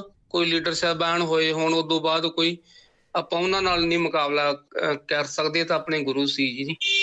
ਹਾਂਜੀ ਪਰ ਹਾਂਜੀ। ਇਹਨਾਂ ਨੇ ਇਹ ਸੋਚਿਆ ਕਿ ਹਾਂਜੀ। ਕਿਉਂਕਿ ਇਹਨਾਂ ਨੂੰ ਇਹ ਜਿਹੜੀਆਂ ਸ਼ਹਾਦਤਾਂ ਗੁੜਤੀ ਦੇ ਵਿੱਚੋਂ ਮਿਲੀਆਂ ਇਹਨਾਂ ਦੇ ਬਾਬਾ ਜੀ। ਗੁਰੂ ਅਰਜਨ ਦੇਵ ਜੀ ਨੇ। ਵੀ ਸ਼ਹਾਦਤ ਦਿੱਤੀ ਤਤੀਆਂ ਤਵੀਆਂ ਤੇ। ਬੈਠੇ ਉਹ ਤੇ ਉਹਨਾਂ ਦੇ ਨਾਲ ਹੋਰ ਵੀ ਗੁਰ ਗੁਰਸਿੱਖਾਂ ਨੇ ਸ਼ਹੀਦਾਂ ਸ਼ਹੀਦੀਆਂ। ਦਿੱਤੀਆਂ ਫਿਰ ਬਾਅਦ ਵਿੱਚ ਦੇਖ ਲਓ ਇਹ ਵੀ ਜ਼ੁਲਮ ਦੇ ਅਗੇਂਸਟ ਲੜੇ ਇਹਨਾਂ ਦੇ ਪਿਤਾ ਜੀ ਗੁਰੂ ਹਰਗੋਬਿੰਦ ਰਾਏ ਜੀ ਉਹ ਵੀ ਹਾਂਜੀ ਉਹਨਾਂ ਨੇ ਵੀ ਜੰਗਾਂ ਲੜੀਆਂ ਤੇ ਫਿਰ ਇਹਨਾਂ ਦੀ। ਵਾਰੀ ਆਈ ਫਿਰ ਇਹਨਾਂ ਤੋਂ ਬਾਅਦ ਇਹਨਾਂ ਦੇ ਪੁੱਤਰ ਜੀ ਦੀ ਹੋਈ ਗੁਰੂ ਗੋਬਿੰਦ ਸਿੰਘ ਜੀ। ਦੀ ਹਾਂਜੀ ਬਿਲਕੁਲ ਜੀ ਇਹਨਾਂ ਦੀ ਕੁਰਬਾਨੀ ਤਾਂ ਨਾ ਉਦੁੱਤੀ ਕੁਰਬਾਨੀ ਹੈ ਆਪਾਂ ਇਹ ਕਹਿ ਸਕਦੇ ਹਾਂ ਵੀ। ਇਲਾਹੀ ਕੁਰਬਾਨੀ ਹੈ ਇਹ ਆਪਣੇ ਜੀ ਇੰਡੀਆ ਵਾਲੇ ਸੋਚਣ ਤਾਂ ਜੀ ਹਾਂਜੀ ਕਿਉਂਕਿ ਮੈਂ ਨਾ ਇੱਥੇ ਥੋੜਾ ਜਿਹਾ ਪੜ ਰਿਹਾ ਸੀਗਾ ਕਿਉਂਕਿ ਕਿ- ਇਹਨਾਂ ਨੇ ਹਿੰਦ ਦੀ ਚਾਦਰ ਹੀ ਅਖਵਾਏ ਹੈ ਤਾਂ ਮਤਲਬ ਹਿੰਦ ਦੀ ਬਾਬਤੀ ਇਹਨਾਂ ਨੇ ਇਕੱਲੇ ਪੰਜਾਬ ਜਾਂ ਸਿੱਖ ਜਗਤ ਦੀ ਬਾਬਤ ਨਹੀਂ। ਉਹ ਜਿਹੜੇ ਕਸ਼ਮੀਰ ਦੇ ਜਿਹੜੇ ਸੀਗੇ ਪੰਡਤ ਦੁਖੀ ਜਾਂ ਕੋਈ ਹਿੰਦੂ ਕੁਝ ਵੀ ਕਹਿ ਸਕਦੇ ਆ ਆਪਾਂ ਜੀ। ਹਾਂਜੀ ਹਾਂਜੀ। ਫਰਿਆਦ ਲੈ ਕੇ ਆਏ ਸੀ ਆਪਣੀ। ਤੇ ਗੁਰੂ ਗੋਬਿੰਦ ਸਿੰਘ ਜੀ ਤਾਂ ਪਤਾ ਨਹੀਂ ਉਹਨਾਂ ਦੀ ਉਮਰ ਵਿਚਾਰਿਆਂ ਦੀ ਕਿੰਨੀ ਕੁ ਸੀ 2-3 ਸਾਲ ਦੇ ਹੋਣਗੇ ਨਹੀਂ ਨਹੀਂ ਕਿ 9 ਸਾਲ ਦੇ ਸੀਗੇ 9 ਹਾਂਜੀ। 9 ਸਾਲ ਦੇ ਸੀ ਉਦੋਂ ਉਹ 9 ਸਾਲ ਦੇ ਸੀ ਹਾਂਜੀ। ਤੇ ਬਚਪਨਾ ਹੀ ਸੀਗਾ ਹਾਂਜੀ ਹਾਂਜੀ ਬਚਪਨਾ ਹੀ ਹੁੰਦਾ ਜੀ ਜਦੋਂ ਉਹੀ ਗੱਲ ਵੀ।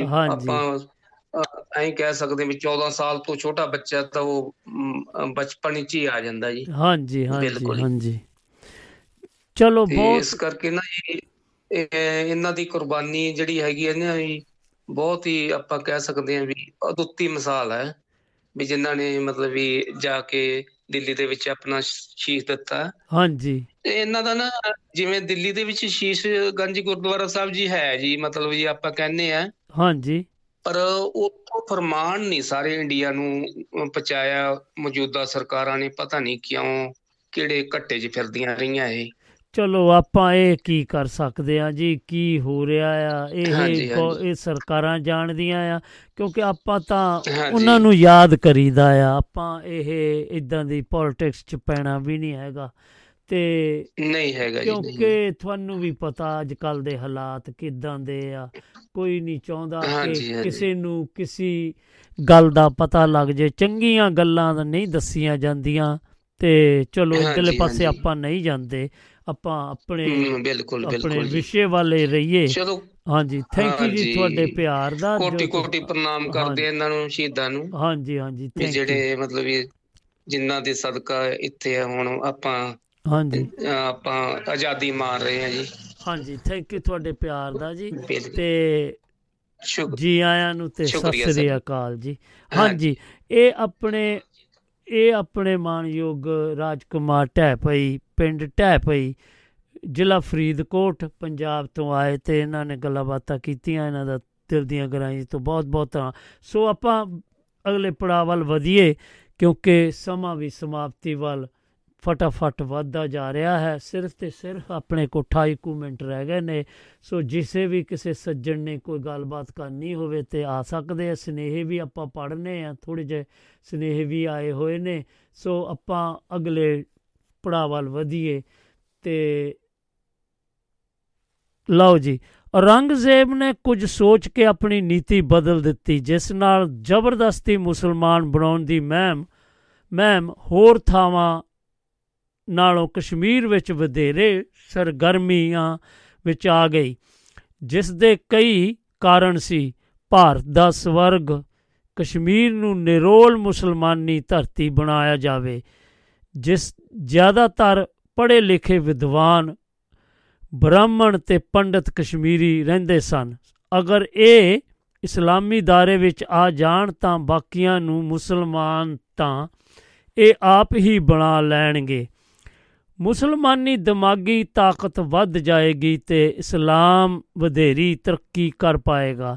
ਇੱਥੇ ਗਰੀਬੀ ਬਹੁਤ ਹੈ। ਲੋਕ ਜਲਦੀ ਲਾਲਚ ਵਿੱਚ ਆ ਜਾਣਗੇ। ਅਗਰ ਲੋਕ ਅੜ ਵੀ ਖੜੁੱਤੇ ਤਾਂ ਨਾਲ ਦੇ ਦੇਸ਼ਾਂ ਤੋਂ ਜਿਹਾਦ ਦੇ ਨਾਂ ਤੇ ਲੁੱਟ ਜਾਂ ਲਾਲਚ ਦੇ ਕੇ ਇਹਨਾਂ ਦੇ ਹਵ- ਦਿਵਾਲੇ ਕਰ ਦਿਆਂਗੇ।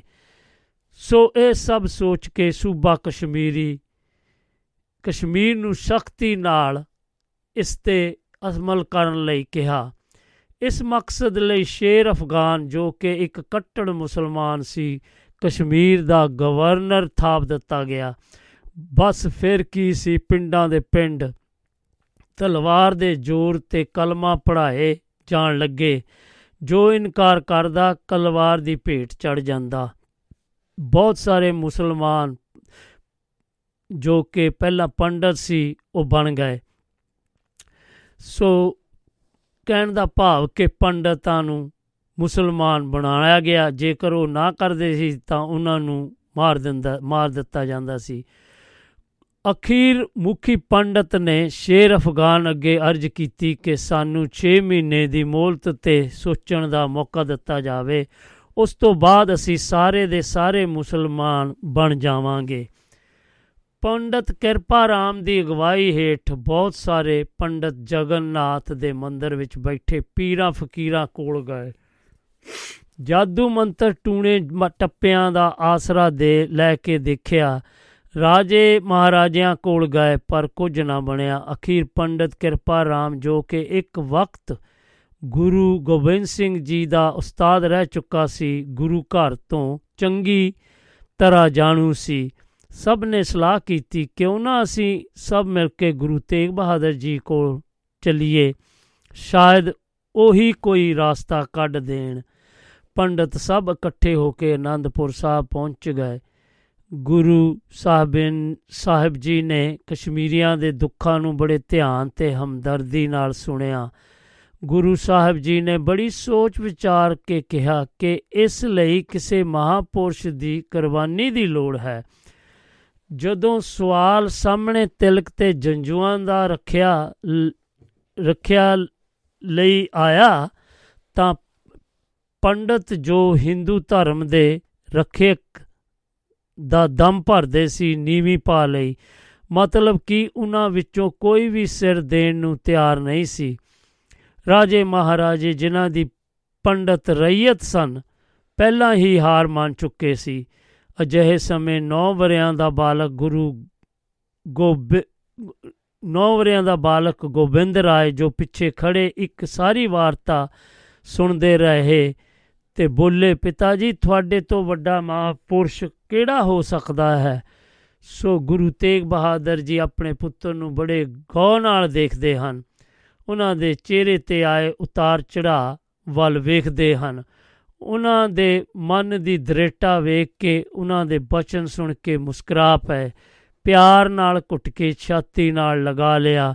ਪੰਡਤਾਂ ਨੂੰ ਕਿਹਾ ਕਿ ਜਾ ਕੇ ਔਰੰਗਜ਼ੇਬ ਨੂੰ ਕਹਿ ਦਿਓ ਕਿ ਸਾਡੇ ਪੀਰ, ਸਾਡੇ ਰਹਿਬਰ ਗੁਰੂ ਤੇਗ ਬਹਾਦਰ ਜੀ ਅਗਰ ਮੁਸਲਮਾਨ ਬਣ ਜਾਣ ਤਾਂ ਅਸੀਂ ਬਿਨਾਂ ਕਿਸੇ ਹੀਲ ਹੁਜਤ ਤੋਂ ਸਭ ਮੁਸਲਮਾਨ ਬਣ ਜਾਵਾਂਗੇ। ਸੋ ਫਿਰ ਆਪਾਂ ਅਗਲੀ ਪੜਾਅ ਵੱਲ ਵਧਾਂਗੇ ਤੇ ਆਪਾਂ ਇੱਕ ਤੁਹਾਨੂੰ ਬਹੁਤ ਹੀ ਪਿਆਰਾ ਗੀਤ ਸੁਣਾਉਣ ਜਾ ਰਹੇ ਹਾਂ। ਸੋ ਤੁਸੀਂ ਇਸ ਦਾ ਆਨੰਦ ਮਾਣੋ ਤੇ ਇਹ ਸੀਸ ਗੰਜ ਨੂੰ ਸਲਾਮ ਹੈ ਸਲਾਮ ਹੈ। ਇਹ ਤੁਸੀਂ ਬਹੁਤ ਹੀ ਪਿਆਰਾ ਧਾਰਮਿਕ ਗੀਤ ਸੁਣਿਆ। ਸੋ ਆਓ ਆਪਾਂ ਅਗਲੇ ਪੜਾਅ ਵੱਲ ਵਧੀਏ ਤੇ ਦੱਸਦੇ ਜਾਈਏ ਕਿ ਸਾਡੇ ਨਾਲ ਸਾਡੇ ਮਾਨਯੋਗ ਵਾਹਿਗੁਰੂ ਜੀ ਕੀ ਫਤਿਹ ਸਾਡੇ ਨਾਲ ਪਾਲੀ ਭੋਗਲ ਜੀ, ਕੋਟਲੀ ਥਾਨ ਸਿੰਘ, ਲੈਸਟਰ ਯੂਕੇ ਦੀ ਧਰਤੀ ਤੋਂ ਆ ਜੁੜੇ ਨੇ। ਜੀ ਆਇਆਂ ਨੂੰ ਪਾਲੀ ਭੋਗਲ ਜੀ, ਸਤਿ ਸ੍ਰੀ ਅਕਾਲ ਜੀ। ਸਤਿ ਸ੍ਰੀ ਅਕਾਲ ਜੀ ਸਤਿ ਸ੍ਰੀ ਅਕਾਲ ਜੀ ਵਾਹਿਗੁਰੂ ਜੀ ਕਾ ਖਾਲਸਾ। ਵਾਹਿਗੁਰੂ ਜੀ ਕੀ ਫਤਿਹ। ਕੀ ਹਾਲ ਚਾਲ ਠੀਕ ਠਾਕ ਹੋ ਜੀ? ਚੜ੍ਹਦੀ ਕਲਾ ਜੀ। ਸਭ ਤੋਂ ਪਹਿਲਾਂ ਤਾਂ ਆਪਣੇ ਪ੍ਰਣਾਮ ਸ਼ਹੀਦਾਂ ਨੂੰ। ਹਾਂਜੀ। ਹਾਂਜੀ ਆਪਾਂ ਜੋ ਬੈਠੇ ਆ ਬਤਨਾ ਤੋਂ ਆਪਣੇ ਮਹਾਂਪੁਰਸ਼ਾਂ ਨੂੰ ਗੁਰੂਆਂ ਪੀਰਾਂ ਨੂੰ ਯਾਦ ਕਰਦੇ ਆ ਹਾਂਜੀ ਹਾਂਜੀ। ਸ਼ਰਧਾ ਦੇ ਫੁੱਲ ਭੇਟ ਕਰਦੇ ਆਪਾਂ। ਥੈਂਕ ਯੂ ਜੀ। ਹਾਂਜੀ। ਹੋਰ ਤੁਸੀਂ ਸੁਣਾਓ ਕਿਸ ਤਰ੍ਹਾਂ ਹੋ? ਮੌਸਮ ਕਿਸ ਤਰ੍ਹਾਂ ਤੁਹਾਡੇ?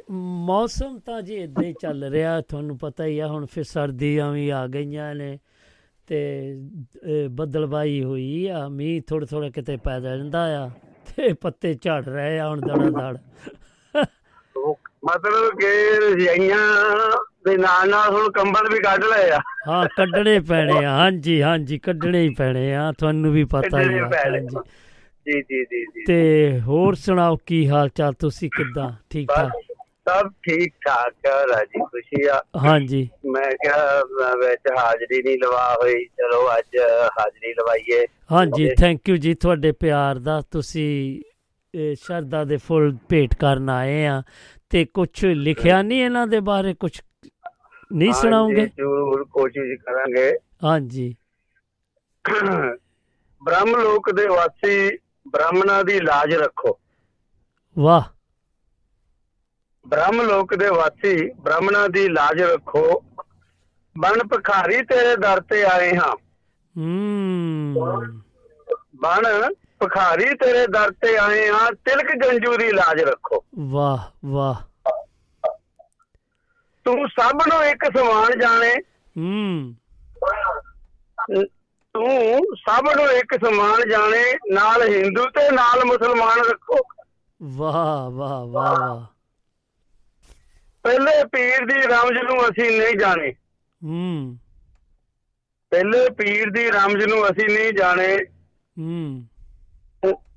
ਪੰਜਵੇਂ ਪੀਰ ਨੂੰ ਯਾਦ ਰੱਖੋ। ਤਵੀਆਂ ਤੇ ਬੈਠ ਰੇਤਾ ਸੀਸ ਪਵਾਇਆ ਸੀ। ਉਹ ਬਲਦੀ ਅੱਗ ਨੂੰ ਯਾਦ ਰੱਖੋ। ਵਾਹ ਵਾਹ। ਸ਼ਕਤੀ ਤੇ ਭਗਤੀ ਦੀ ਮਹਿਮਾ ਉਹੀ ਜਾਣੇ। ਮੇਰੀ ਪੀਰੀ ਦੀ ਪੱਗ ਨੂੰ ਯਾਦ ਰੱਖੋ। ਹੂੰ। ਬਾਲ ਅਵਸਥਾ ਗੂੰਗੇ ਤੇ ਬਹਿਰੇ ਬੋਲਣ ਲਾ ਦਿੱਤੇ। ਹੂੰ। ਅਸੀਂ ਭੁੱਲ ਗਏ ਤੂੰ ਬਚਪਨ 'ਚ ਆ ਕੇ। ਐਸਾ ਕੌਤਕ ਰਚਾ ਦਿੱਤਾ। ਦੁੱਖ ਦਲਿੱਦਰ ਜਿਹੜਾ ਦੂਰ ਕਰਦਾ ਸ੍ਰੀ ਹਰਿ ਕ੍ਰਿਸ਼ਨ ਨੂੰ ਯਾਦ ਰੱਖੋ। ਵਾਹ।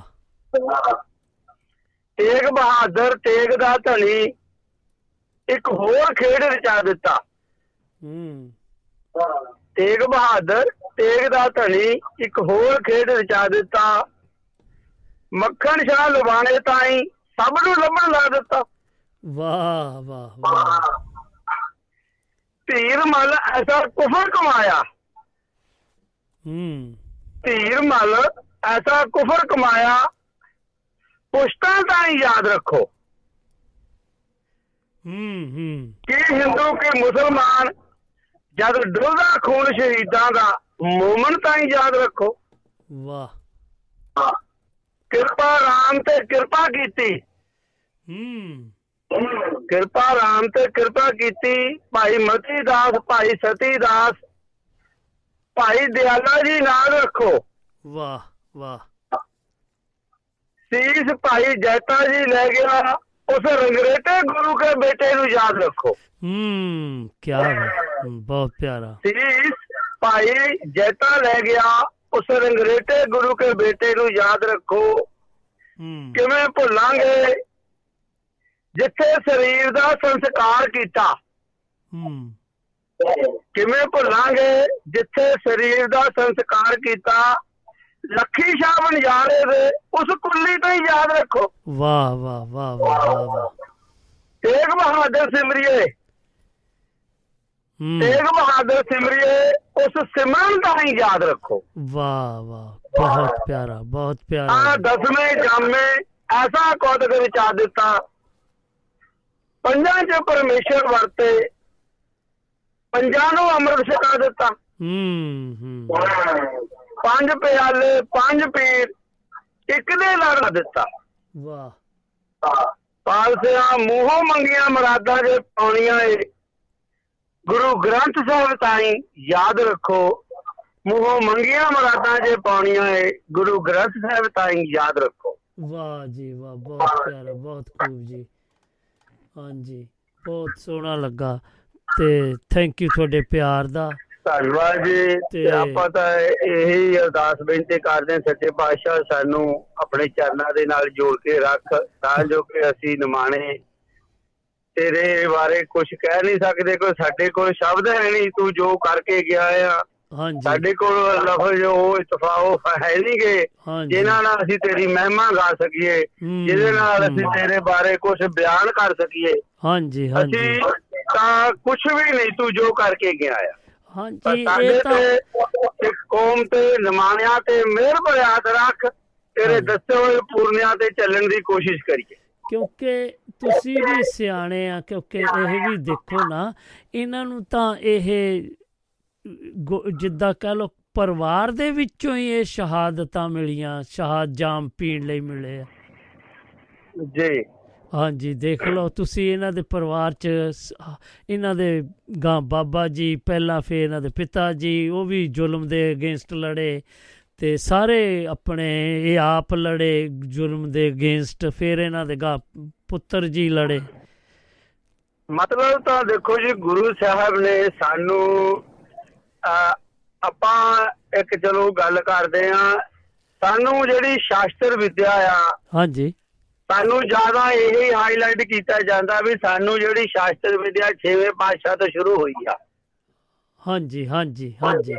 ਜ਼ਿਆਦਾਤਰ ਸਾਨੂੰ ਇਹ ਹੀ ਸਾਡੇ ਇਤਿਹਾਸਕਾਰ ਜੋ ਦੱਸਦੇ ਆ ਵੀ ਮੀਰੀ ਪੀਰੀ ਦੇ ਦੋ ਤਲਵਾਰਾਂ। ਹਾਂਜੀ ਪਰ। ਲੇਕਿਨ ਅਸਲ ਦੇ ਵਿੱਚ ਸ਼ਾਸਤਰ ਰੱਖਣੇ ਸ਼ਾਸਤਰਾਂ ਦੀ ਪੂਜਾ ਕਰਨੀ ਗੁਰੂ ਨਾਨਕ ਸਾਹਿਬ ਨੇ ਹੀ ਸਾਨੂੰ ਦੱਸ ਦਿੱਤਾ ਸੀਗਾ। ਅੱਛਾ ਜੀ। ਤੁਸੀਂ ਜੇ ਅਸੀਂ ਪੜ੍ਹਦੇ ਆ ਮਹਾਰਾਜ ਦੀ ਬਾਣੀ ਜੋ ਤੋਂ ਪ੍ਰੇਮ ਖਿਲਣ ਕਾ ਛਾਓ ਸਿਰ ਧਰ ਤਲੀ ਗਲੀ ਉਰੇ ਆਓ। ਹਾਂਜੀ ਹਾਂਜੀ। ਹਾਂਜੀ ਤੇ। ਗੁਰੂ ਮਹਾਰਾਜ ਨੇ ਇੰਨੀ ਤੁਹਾਡਾ ਕੀ ਖਿਆਲ ਹੈ ਜਿਹੜੀ ਯਾਤਰਾ ਕੀਤੀ ਆ? ਹਾਂਜੀ। ਹੱਥ 'ਚ ਡੰਡਾ ਫੜ ਕੇ ਦੇਣੀ ਨਾ ਕੀਤੀ। ਹੂੰ ਹੂੰ ਹੂੰ ਹੂੰ। ਆਮ ਤੌਰ ਤੇ ਹੁਣ ਮੇਰਾ ਖਿਆਲ ਹੈ ਮੈਨੂੰ ਉਹ ਜਗ੍ਹਾ ਯਾਦ ਨਹੀਂ ਮੈਂ ਪਿੱਛੇ ਜੇ ਕਿਸੇ ਵਿਦਵਾਨ ਦੀ ਇਤਿਹਾਸਕਾਰ ਦੀ ਸੁਣਦਾ ਸੀ ਗੱਲ। ਹਾਂਜੀ। ਉਹ ਕਹਿੰਦੇ ਸੀ ਵੀ ਗੁਰੂ ਸਾਹਿਬ ਨੂੰ ਇੱਧਰ ਪਤਾ ਨਹੀਂ ਕਿਹੜਾ ਇਲਾਕਾ ਆ ਉੱਥੇ ਗੁਰੂ ਨਾਨਕ ਦੇਵ ਜੀ ਨੂੰ ਉਸ ਹਾਕਮ ਨੇ ਆਪਣੇ ਬੰਦੂਕ ਭੇਟ ਕੀਤੀ ਸੀ। ਇੱਕ ਜਗ੍ਹਾ ਗੁਰੂ ਨਾਨਕ ਸਾਹਿਬ ਨੂੰ ਸ੍ਰੀ ਸਾਹਿਬ ਭੇਟ ਕੀਤੀ ਗਈ ਸੀ। ਓ ਵਾਹ। ਜੇ ਜੇ ਉਹ ਜੇ ਉਹ ਗੁਰੂ ਨਾਨਕ ਬਾਬਰ ਨੂੰ ਜਾਬਰ ਕਹਿ ਸਕਦਾ ਆ। ਹਾਂਜੀ ਹਾਂਜੀ। ਤੇ ਤੁਹਾਡਾ ਕੀ ਖਿਆਲ ਹੈ? ਜੇ ਉਹਨਾਂ ਦੇ ਸ਼ਬਦਾਂ ਦੇ ਵਿੱਚ ਇੰਨੀ ਤਾਕਤ ਹੈ ਤਾਂ ਆਪ ਕਿਹੋ ਜਿਹਾ ਹੋਊਗਾ? ਨਹੀਂ ਅਸੀਂ ਗੱਲ ਕਰ ਰਹੇ ਹਾਂ ਸਾਡੇ ਗੁਰੂ ਤੇਗ ਬਹਾਦਰ ਜੀ ਦੀ। ਇਹ ਜਿਹੜਾ। ਸਾਨੂੰ ਇਹ ਜਿਹੜੀ ਗੁਰਤੀ ਮਿਲੀ ਆ ਇਹ ਕਹ ਲਓ ਵੀ ਜਮਾਂਦਰੂ ਆ। ਹਾਂਜੀ ਹਾਂਜੀ। ਹਾਂਜੀ। ਕਿਉਂ?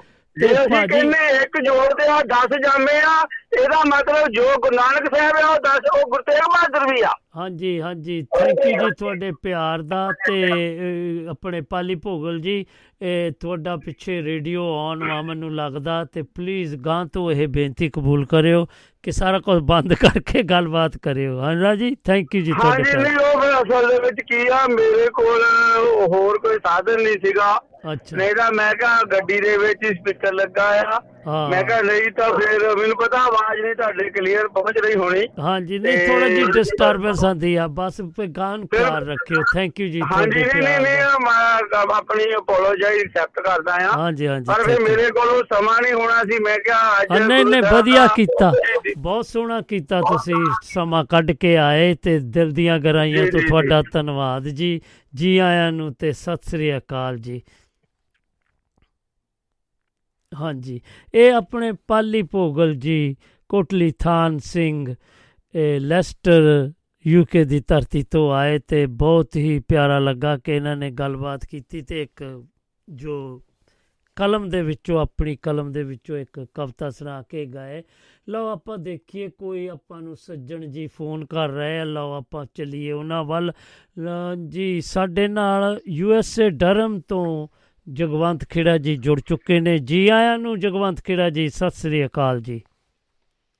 ਰਾਓ ਸਾਹਿਬ ਸਤਿ ਸ੍ਰੀ ਅਕਾਲ ਜੀ। ਹਾਂਜੀ ਜਲਦੀ ਥੋੜਾ ਜਿਹਾ ਮਾਰੋ ਹੱਲਾ ਕਿਉਂਕਿ ਸਮਾਂ ਉਹਨਾਂ ਕਈ ਸੌਰੀ ਸੌਰੀ ਡੇਢ ਦੋ ਮਿੰਟ ਲੱਗਣਗੇ ਜੀ ਹਾਂਜੀ ਹਾਂਜੀ।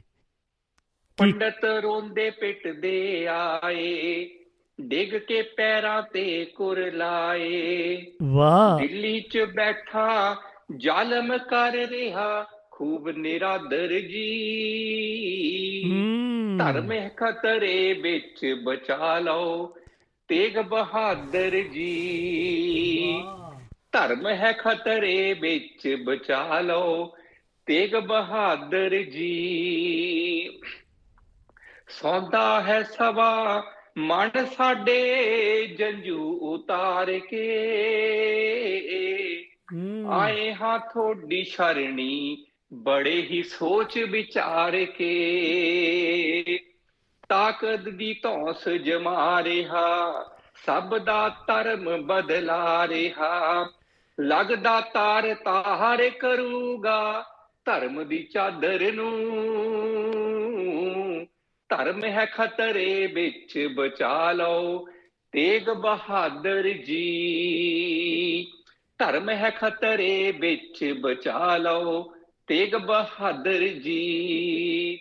ਜੋ ਨਹੀਂ ਮੰਨਦਾ ਕਹਿਣਾ ਉਸ ਦਾ ਸਿਰ ਵੱਢ ਲੈਂਦਾ ਹੈ। ਹੂੰ। ਜਾਨ ਬਚਾਵਣ ਖਾਤਰ ਲੁਕ ਕੇ ਰਹਿਣਾ ਪੈਂਦਾ ਹੈ। ਸਾਡੇ ਜੀਆਂ ਦੀ ਰੱਖਿਆ ਕਰੋ ਜਵਾਨ ਧੀਆਂ ਦੀ ਰੱਖਿਆ ਕਰੋ। ਗਵਾ ਚੁੱਕੇ ਸ਼ਾਨੋ ਸ਼ੌਕਤ ਖਤਮ ਹੋ ਗਿਆ ਆਦਰ ਜੀ। ਧਰਮ ਹੈ ਖਤਰੇ ਵਿੱਚ ਬਚਾ ਲਓ ਤੇਗ ਬਹਾਦਰ ਜੀ। ਧਰਮ। ਹੈ ਖਤਰੇ ਵਿੱਚ ਬਚਾ ਲਓ ਤੇਗ ਬਹਾਦਰ ਜੀ। ਲਾਸਟ ਵੇਰਾ ਜੀ। ਹਾਂਜੀ। ਜਾ ਕੇ ਸਮਝਾਏ ਸਮਝਦਾਰ ਥੋੜੇ ਵਰਗਾ ਕੋਈ।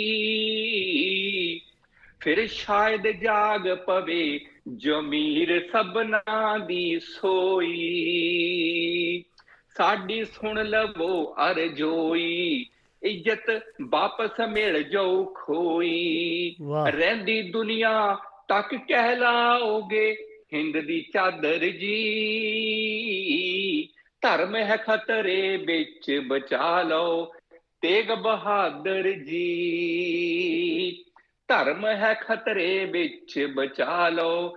ਤੇਗ ਬਹਾਦਰ ਜੀ ਬਚਾ ਲਓ ਤੇਗ ਬਹਾਦਰ ਜੀ। ਵਾਹ ਜੀ ਵਾਹ।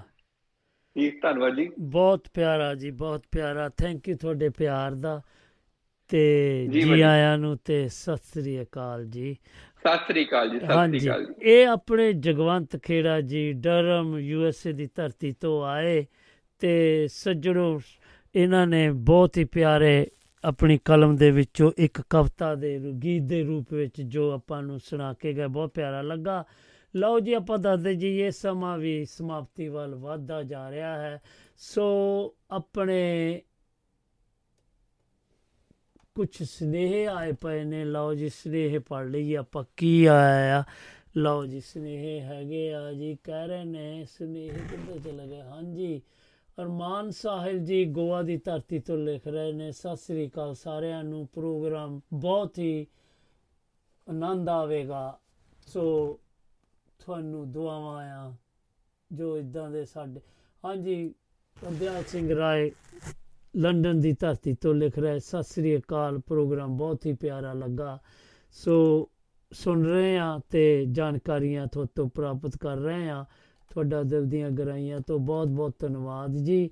ਸੋ ਹੋਰ ਕਿਹੜੇ ਆ ਜੀ? ਲਓ, ਇੱਕ ਆਪਣੇ ਸਰਬਜੀਤ ਸਿੰਘ ਚਾਹਲ ਜੀ ਵੀ ਹੱਥ ਜੋੜ ਕੇ ਭੇਜ ਰਹੇ ਨੇ। ਸਾਰਿਆਂ ਨੂੰ ਸਤਿ ਸ੍ਰੀ ਅਕਾਲ ਕਹਿ ਰਹੇ ਨੇ ਤੇ ਸਾਨੂੰ ਵੀ ਕਹਿ ਰਹੇ ਨੇ। ਹਾਂਜੀ, ਤੁਹਾਨੂੰ ਵੀ ਜੀ, ਸਰਬਜੀਤ ਸਿੰਘ ਜੀ। ਸੋ ਆਪਣੇ ਹੋਰ ਕੌਣ ਸੀ ਜੀ? ਇੱਕ ਹੋਰ ਸੁਨੇਹਾ ਰਹਿ ਗਿਆ ਆ। ਹਾਂਜੀ, ਆਪਣੇ ਰਜਿੰਦਰ ਸਿੰਘ ਸੱਗੂ ਜੀ ਲੰਡਨ ਦੀ ਧਰਤੀ ਤੋਂ ਸਾਰਿਆਂ ਨੂੰ ਸਤਿ ਸ੍ਰੀ ਅਕਾਲ ਹੈ ਤੇ ਕੋਟ-ਕੋਟ ਪ੍ਰਣਾਮ ਕਰਦੇ ਆਪਣੇ ਉਸ ਗੁਰੂ ਸਾਹਿਬਾਨ ਜੀ ਹੁਣਾਂ ਨੂੰ। ਸੋ ਇੰਨੇ ਕੁ ਸੁਨੇਹ ਸੀ, ਹਾਂਜੀ, ਤੇ ਆਪਣੇ ਵੈਸ਼ਨੂ ਸ਼ਰਮਾ ਜੀ ਲਿਖ ਰਹੇ ਆ, ਸਾਰਿਆਂ ਨੂੰ ਸਤਿ ਸ੍ਰੀ ਅਕਾਲ ਤੇ ਤੁਹਾਨੂੰ ਰਾਓ ਸਾਹਿਬ, ਹਿੰਦੀ ਚਾਦਰ ਤੇਗ ਬਹਾਦਰ ਸਾਹਿਬ ਜੀ ਨੂੰ ਕੋਟ-ਕੋਟ ਪ੍ਰਣਾਮ ਨਮਸਤਕ ਕਰਦੇ ਆ ਜੀ, ਬਹੁਤ ਵਧੀਆ ਤੁਹਾਡਾ ਯਤਨ ਆ। ਤੇ ਹਮੇਸ਼ਾ ਹੀ ਇਸ ਤਰ੍ਹਾਂ ਦਿਨ ਰਾਤ ਤੇ ਤਰੱਕੀ ਕਰਦੇ ਰਹੋ ਤੇ ਆਪ ਦਾ ਬਹੁਤ ਹੀ ਉਪਰਾਲਾ ਤੇ ਯਤਨ ਸਫਲ ਹੋਦਾ ਹੋਦਾ ਜਾਵੇ। ਥੈਂਕ ਯੂ ਜੀ ਤੁਹਾਡੇ ਪਿਆਰ ਦਾ। ਸੋ ਆਓ ਫਿਰ ਹੁਣ ਸੱਜਣੋ, ਆਪਾਂ ਵੱਧਦੇ ਆ ਮੈਨੂੰ ਲੱਗਦਾ ਆਪਣੇ ਕੋ ਸਿਰਫ ਤੇ ਸਿਰਫ ਚੰਦ ਹੀ ਮਿੰਟ ਰਹਿ ਗਏ ਨੇ। ਸੋ ਆਪਾਂ ਅਗਲੇ ਗੀਤ ਵੱਲ ਵਧਦੇ ਆ, ਕਿਉਂਕਿ ਜੋ ਆਪਾਂ ਪੜ ਰਹੇ ਸੀ ਉਹ ਤਾਂ ਬਹੁਤ ਲੰਮਾ ਆ, ਕਿਉਂਕਿ ਉਹ ਆਪਾਂ ਕੋਲ ਪੜ ਨਹੀਂ ਹੋਣਾ ਤੇ ਉਹ ਖਤਮ ਵੀ ਨਹੀਂ ਹੋਣਾ। ਸੋ ਹੁਣ ਗੁਰੂ ਸਾਹਿਬ ਜੀ ਦੀ ਵਾਰੀ ਆਈ। ਉਹ ਸ਼ਰਤਾਂ ਮੁੜ ਦੁਹਰਾਈਆਂ ਗਈਆਂ। ਗੁਰ ਸਾਹਿਬ ਜੀ, ਗੁਰੂ ਸਾਹਿਬ ਜੀ ਦਾ ਉਹੀ ਜਵਾਬ ਸੀ ਕਰਾਮਾਤ ਅਸਾਂ ਨੇ ਦਿਖਾਣੀ ਨਹੀਂ, ਕਿਉਂਕਿ ਇਹ ਕਹਿਰ ਦਾ ਨਾਮ ਤੇ ਅਕਾਲ ਪੁਰਖ ਦੇ ਕੰਮ ਵਿੱਚ ਵਿਗਨ ਹੈ। ਮੁਸਲਮਾਨ ਅਸਾਂ ਨੇ ਬਣਨਾ ਨਹੀਂ, ਕਿਉਂਕਿ ਸਾਡਾ ਧਰਮ ਵੀ ਉਹ ਬਹੁਤ ਉਤਨਾ ਚੰਗਾ ਹੈ, ਜਿੰਨਾ ਕਿ ਤੇਰਾ ਇਸਲਾਮ ਤੇ ਤੇਰੀ ਤਲਵਾਰ ਤੋਂ ਅਸਾਂ ਨੇ ਡਰਨਾ ਨਹੀਂ। ਸੋ ਗੁਰੂ ਸਾਹਿਬ ਜੀ ਦਾ ਸੀਸ ਨਾਲੋਂ ਧੜ ਅਲੱਗ ਕਰ ਦਿੱਤਾ ਗਿਆ। ਗੈਰ ਸਿੱਖ ਧਰਮ ਵਾਸਤੇ ਸ਼ੀਸ ਭੇਟ ਕਰਕੇ ਇਤਿਹਾਸ ਵਿੱਚ ਅਦੁੱਤੀ ਮਿਸਾਲ ਕਾਇਮ ਕੀਤੀ ਜੋ ਰਹਿੰਦੀ ਦੁਨੀਆ ਤੱਕ ਕਾਇਮ ਰਹੇਗੀ। ਇਸ ਸ਼ਹਾਦਤ ਨੇ ਹਰ ਧਰਮ ਦੇ ਨੇਕ ਰੱਬ ਦੇ ਬੰਦਿਆਂ ਨੂੰ ਇੱਕ ਵਾਰੀ ਫਿਰ ਤੜਫਾ ਦਿੱਤਾ ਕਿ ਹਿੰਦੂ ਤੇ ਕੀ ਮੁਸਲਮਾਨ ਲੋਕਾਂ ਨੇ ਲਹੂ ਦੇ ਅਥਰੂ ਵਗਾਏ। ਨੇਕ ਮੁਸਲਮਾਨਾਂ ਨੂੰ ਸ਼ਾਇਦ ਸਿੱਖੀ ਉੱਤੇ ਆਪਣੀ ਕੌਮ ਤੇ ਕੀਤੇ ਜ਼ੁਲਮਾਂ ਦਾ ਅਹਿਸਾਸ ਸੀ। ਕਤਲ ਕਰ ਦਿੱਤਾ ਗਿਆ, ਉਹਨਾਂ ਦੇ ਮ੍ਰਿਤਕ ਸਰੀਰ ਤੇ ਸਖਤ ਪਹਿਰਾ ਲਗਾ ਦਿੱਤਾ ਗਿਆ। ਡੋਂਡੀ ਪਟਵਾ ਦਿੱਤੀ ਗਈ ਕਿ ਜੋ ਵੀ ਉਹਨਾਂ ਦੇ ਸਰੀਰ ਨੂੰ ਹੱਥ ਲਾਉਣ ਦੀ ਕੋਸ਼ਿਸ਼ ਕਰੇਗਾ, ਉਸ ਦਾ ਵੀ ਇਹੋ ਹੀ ਹਸ਼ਰ ਹੋਵੇਗਾ। ਕੁਦਰਤ ਤਾਂ ਕਿਸੇ ਨੂੰ ਬਖਸ਼ਦੀ ਨਹੀਂ, ਉਸਨੇ ਆਪਣਾ ਰੰਗ ਦਿਖਾਇਆ, ਇੱਕ ਗੈਬੀ ਹਨੇਰੀ ਝੁੱਲੀ ਜਿਸ ਨਾਲ ਜਨਤਾ ਭੈਪੀਤ ਹੋ ਕੇ ਆਪਣੇ ਆਪਣੇ ਘਰਾਂ ਨੂੰ ਚਲੀ ਗਈ। ਕੰਬਦੀ ਧਰਤੀ ਕੰਬ ਉੱਠੀ, ਹਕੂਮਤ ਦਾ ਸ਼ਗਾਨ ਡੋਲਿਆ, ਪਾਪਾਂ ਦਾ ਠੀਕਰਾ ਚੁਹਰਾਏ ਦੇ ਫੁੱਟ ਗਿਆ। ਗੁਰੂ ਤੇਗ ਬਹਾਦਰ ਜੀ ਦੀ ਜੋ ਧੜ ਨੂੰ ਸੀਸ ਭਾਈ ਜੇਤਾ ਜੀ ਆਨੰਦ ਸਾਹਿਬਪੁਰ ਲੈ ਕੇ ਚਲੇ ਗਏ। ਧੜ ਲੱਖੀ ਵਣ, ਸ਼ਾਹ ਵਣਜਾਰਾ ਜੋ ਉਸ ਸਮੇਂ ਸਰਕਾਰੀ ਨੌਕਰ ਸੀ, ਉਹਨਾਂ ਨੇ ਆਪਣੇ ਘਰ ਜਾ ਕੇ ਉੱਥੇ ਚਿਤਾ ਬਣਾਈ ਤੇ ਅੱਗ ਲਾ ਦਿੱਤੀ, ਆਪਣੇ ਘਰ ਨੂੰ ਵੀ ਨਾਲੇ ਜਗਾਤਾ ਜਲਾ ਦਿੱਤਾ। ਸੋ ਇਹ ਇਹੋ ਜਿਹੀਆਂ ਮਿਸਾਲਾਂ ਰਹਿੰਦੀ ਦੁਨੀਆ ਤੱਕ ਇਹ ਰਹਿਣਗੀਆਂ। ਸੋ ਆਪਾਂ ਦੱਸਦੇ ਜਾਈਏ ਕਿ ਸਿਰਫ ਤੇ ਸਿਰਫ ਆਪਣੇ ਕੋ ਚੰਦ ਕੁ ਸੈਕਿੰਡ ਰਹਿ ਗਏ ਨੇ। ਇੰਨਾ ਕਹਿੰਦਾ ਹੋਇਆ, ਜੇਕਰ ਮੈਂ ਕੋ ਗਲਤ ਬੋਲ ਗਿਆ ਹੋਵਾਂ ਤੇ ਮੈਂ ਮਾਫੀ ਮੰਗਦਾ ਆ। ਤੇ ਆਓ ਆਪਾਂ ਫਿਰ ਕੱਲ ਨੂੰ ਇੱਕ ਨਵੀਂ ਮੁਲਾਕਾਤ ਨਾਲ ਗੀਤ ਸੰਗੀਤ ਮੰਚ ਲੈ ਕੇ ਮੈਂ ਤੁਹਾਡੇ ਰੂਬਰੂ ਹੋਵਾਂਗਾ ਤੇ ਤੁਹਾਡੀਆਂ ਰਚਨਾਵਾਂ ਸੁਣਾਂਗਾ। ਇੰਨਾ ਕਹਿੰਦਾ ਹੋਇਆ, ਮੈਂ ਆਪ ਨੂੰ ਸਤਿ ਸ੍ਰੀ ਅਕਾਲ, ਅਦਾਬ, ਨਮਸਕਾਰ ਤੇ ਰੱਬ ਰੱਖਾ ਕਹਿੰਦਾ ਹੋਇਆ, ਵਿਦਾਇਗੀ ਲੈਣਾ ਆ ਸੋ ਹਮੇਸ਼ਾ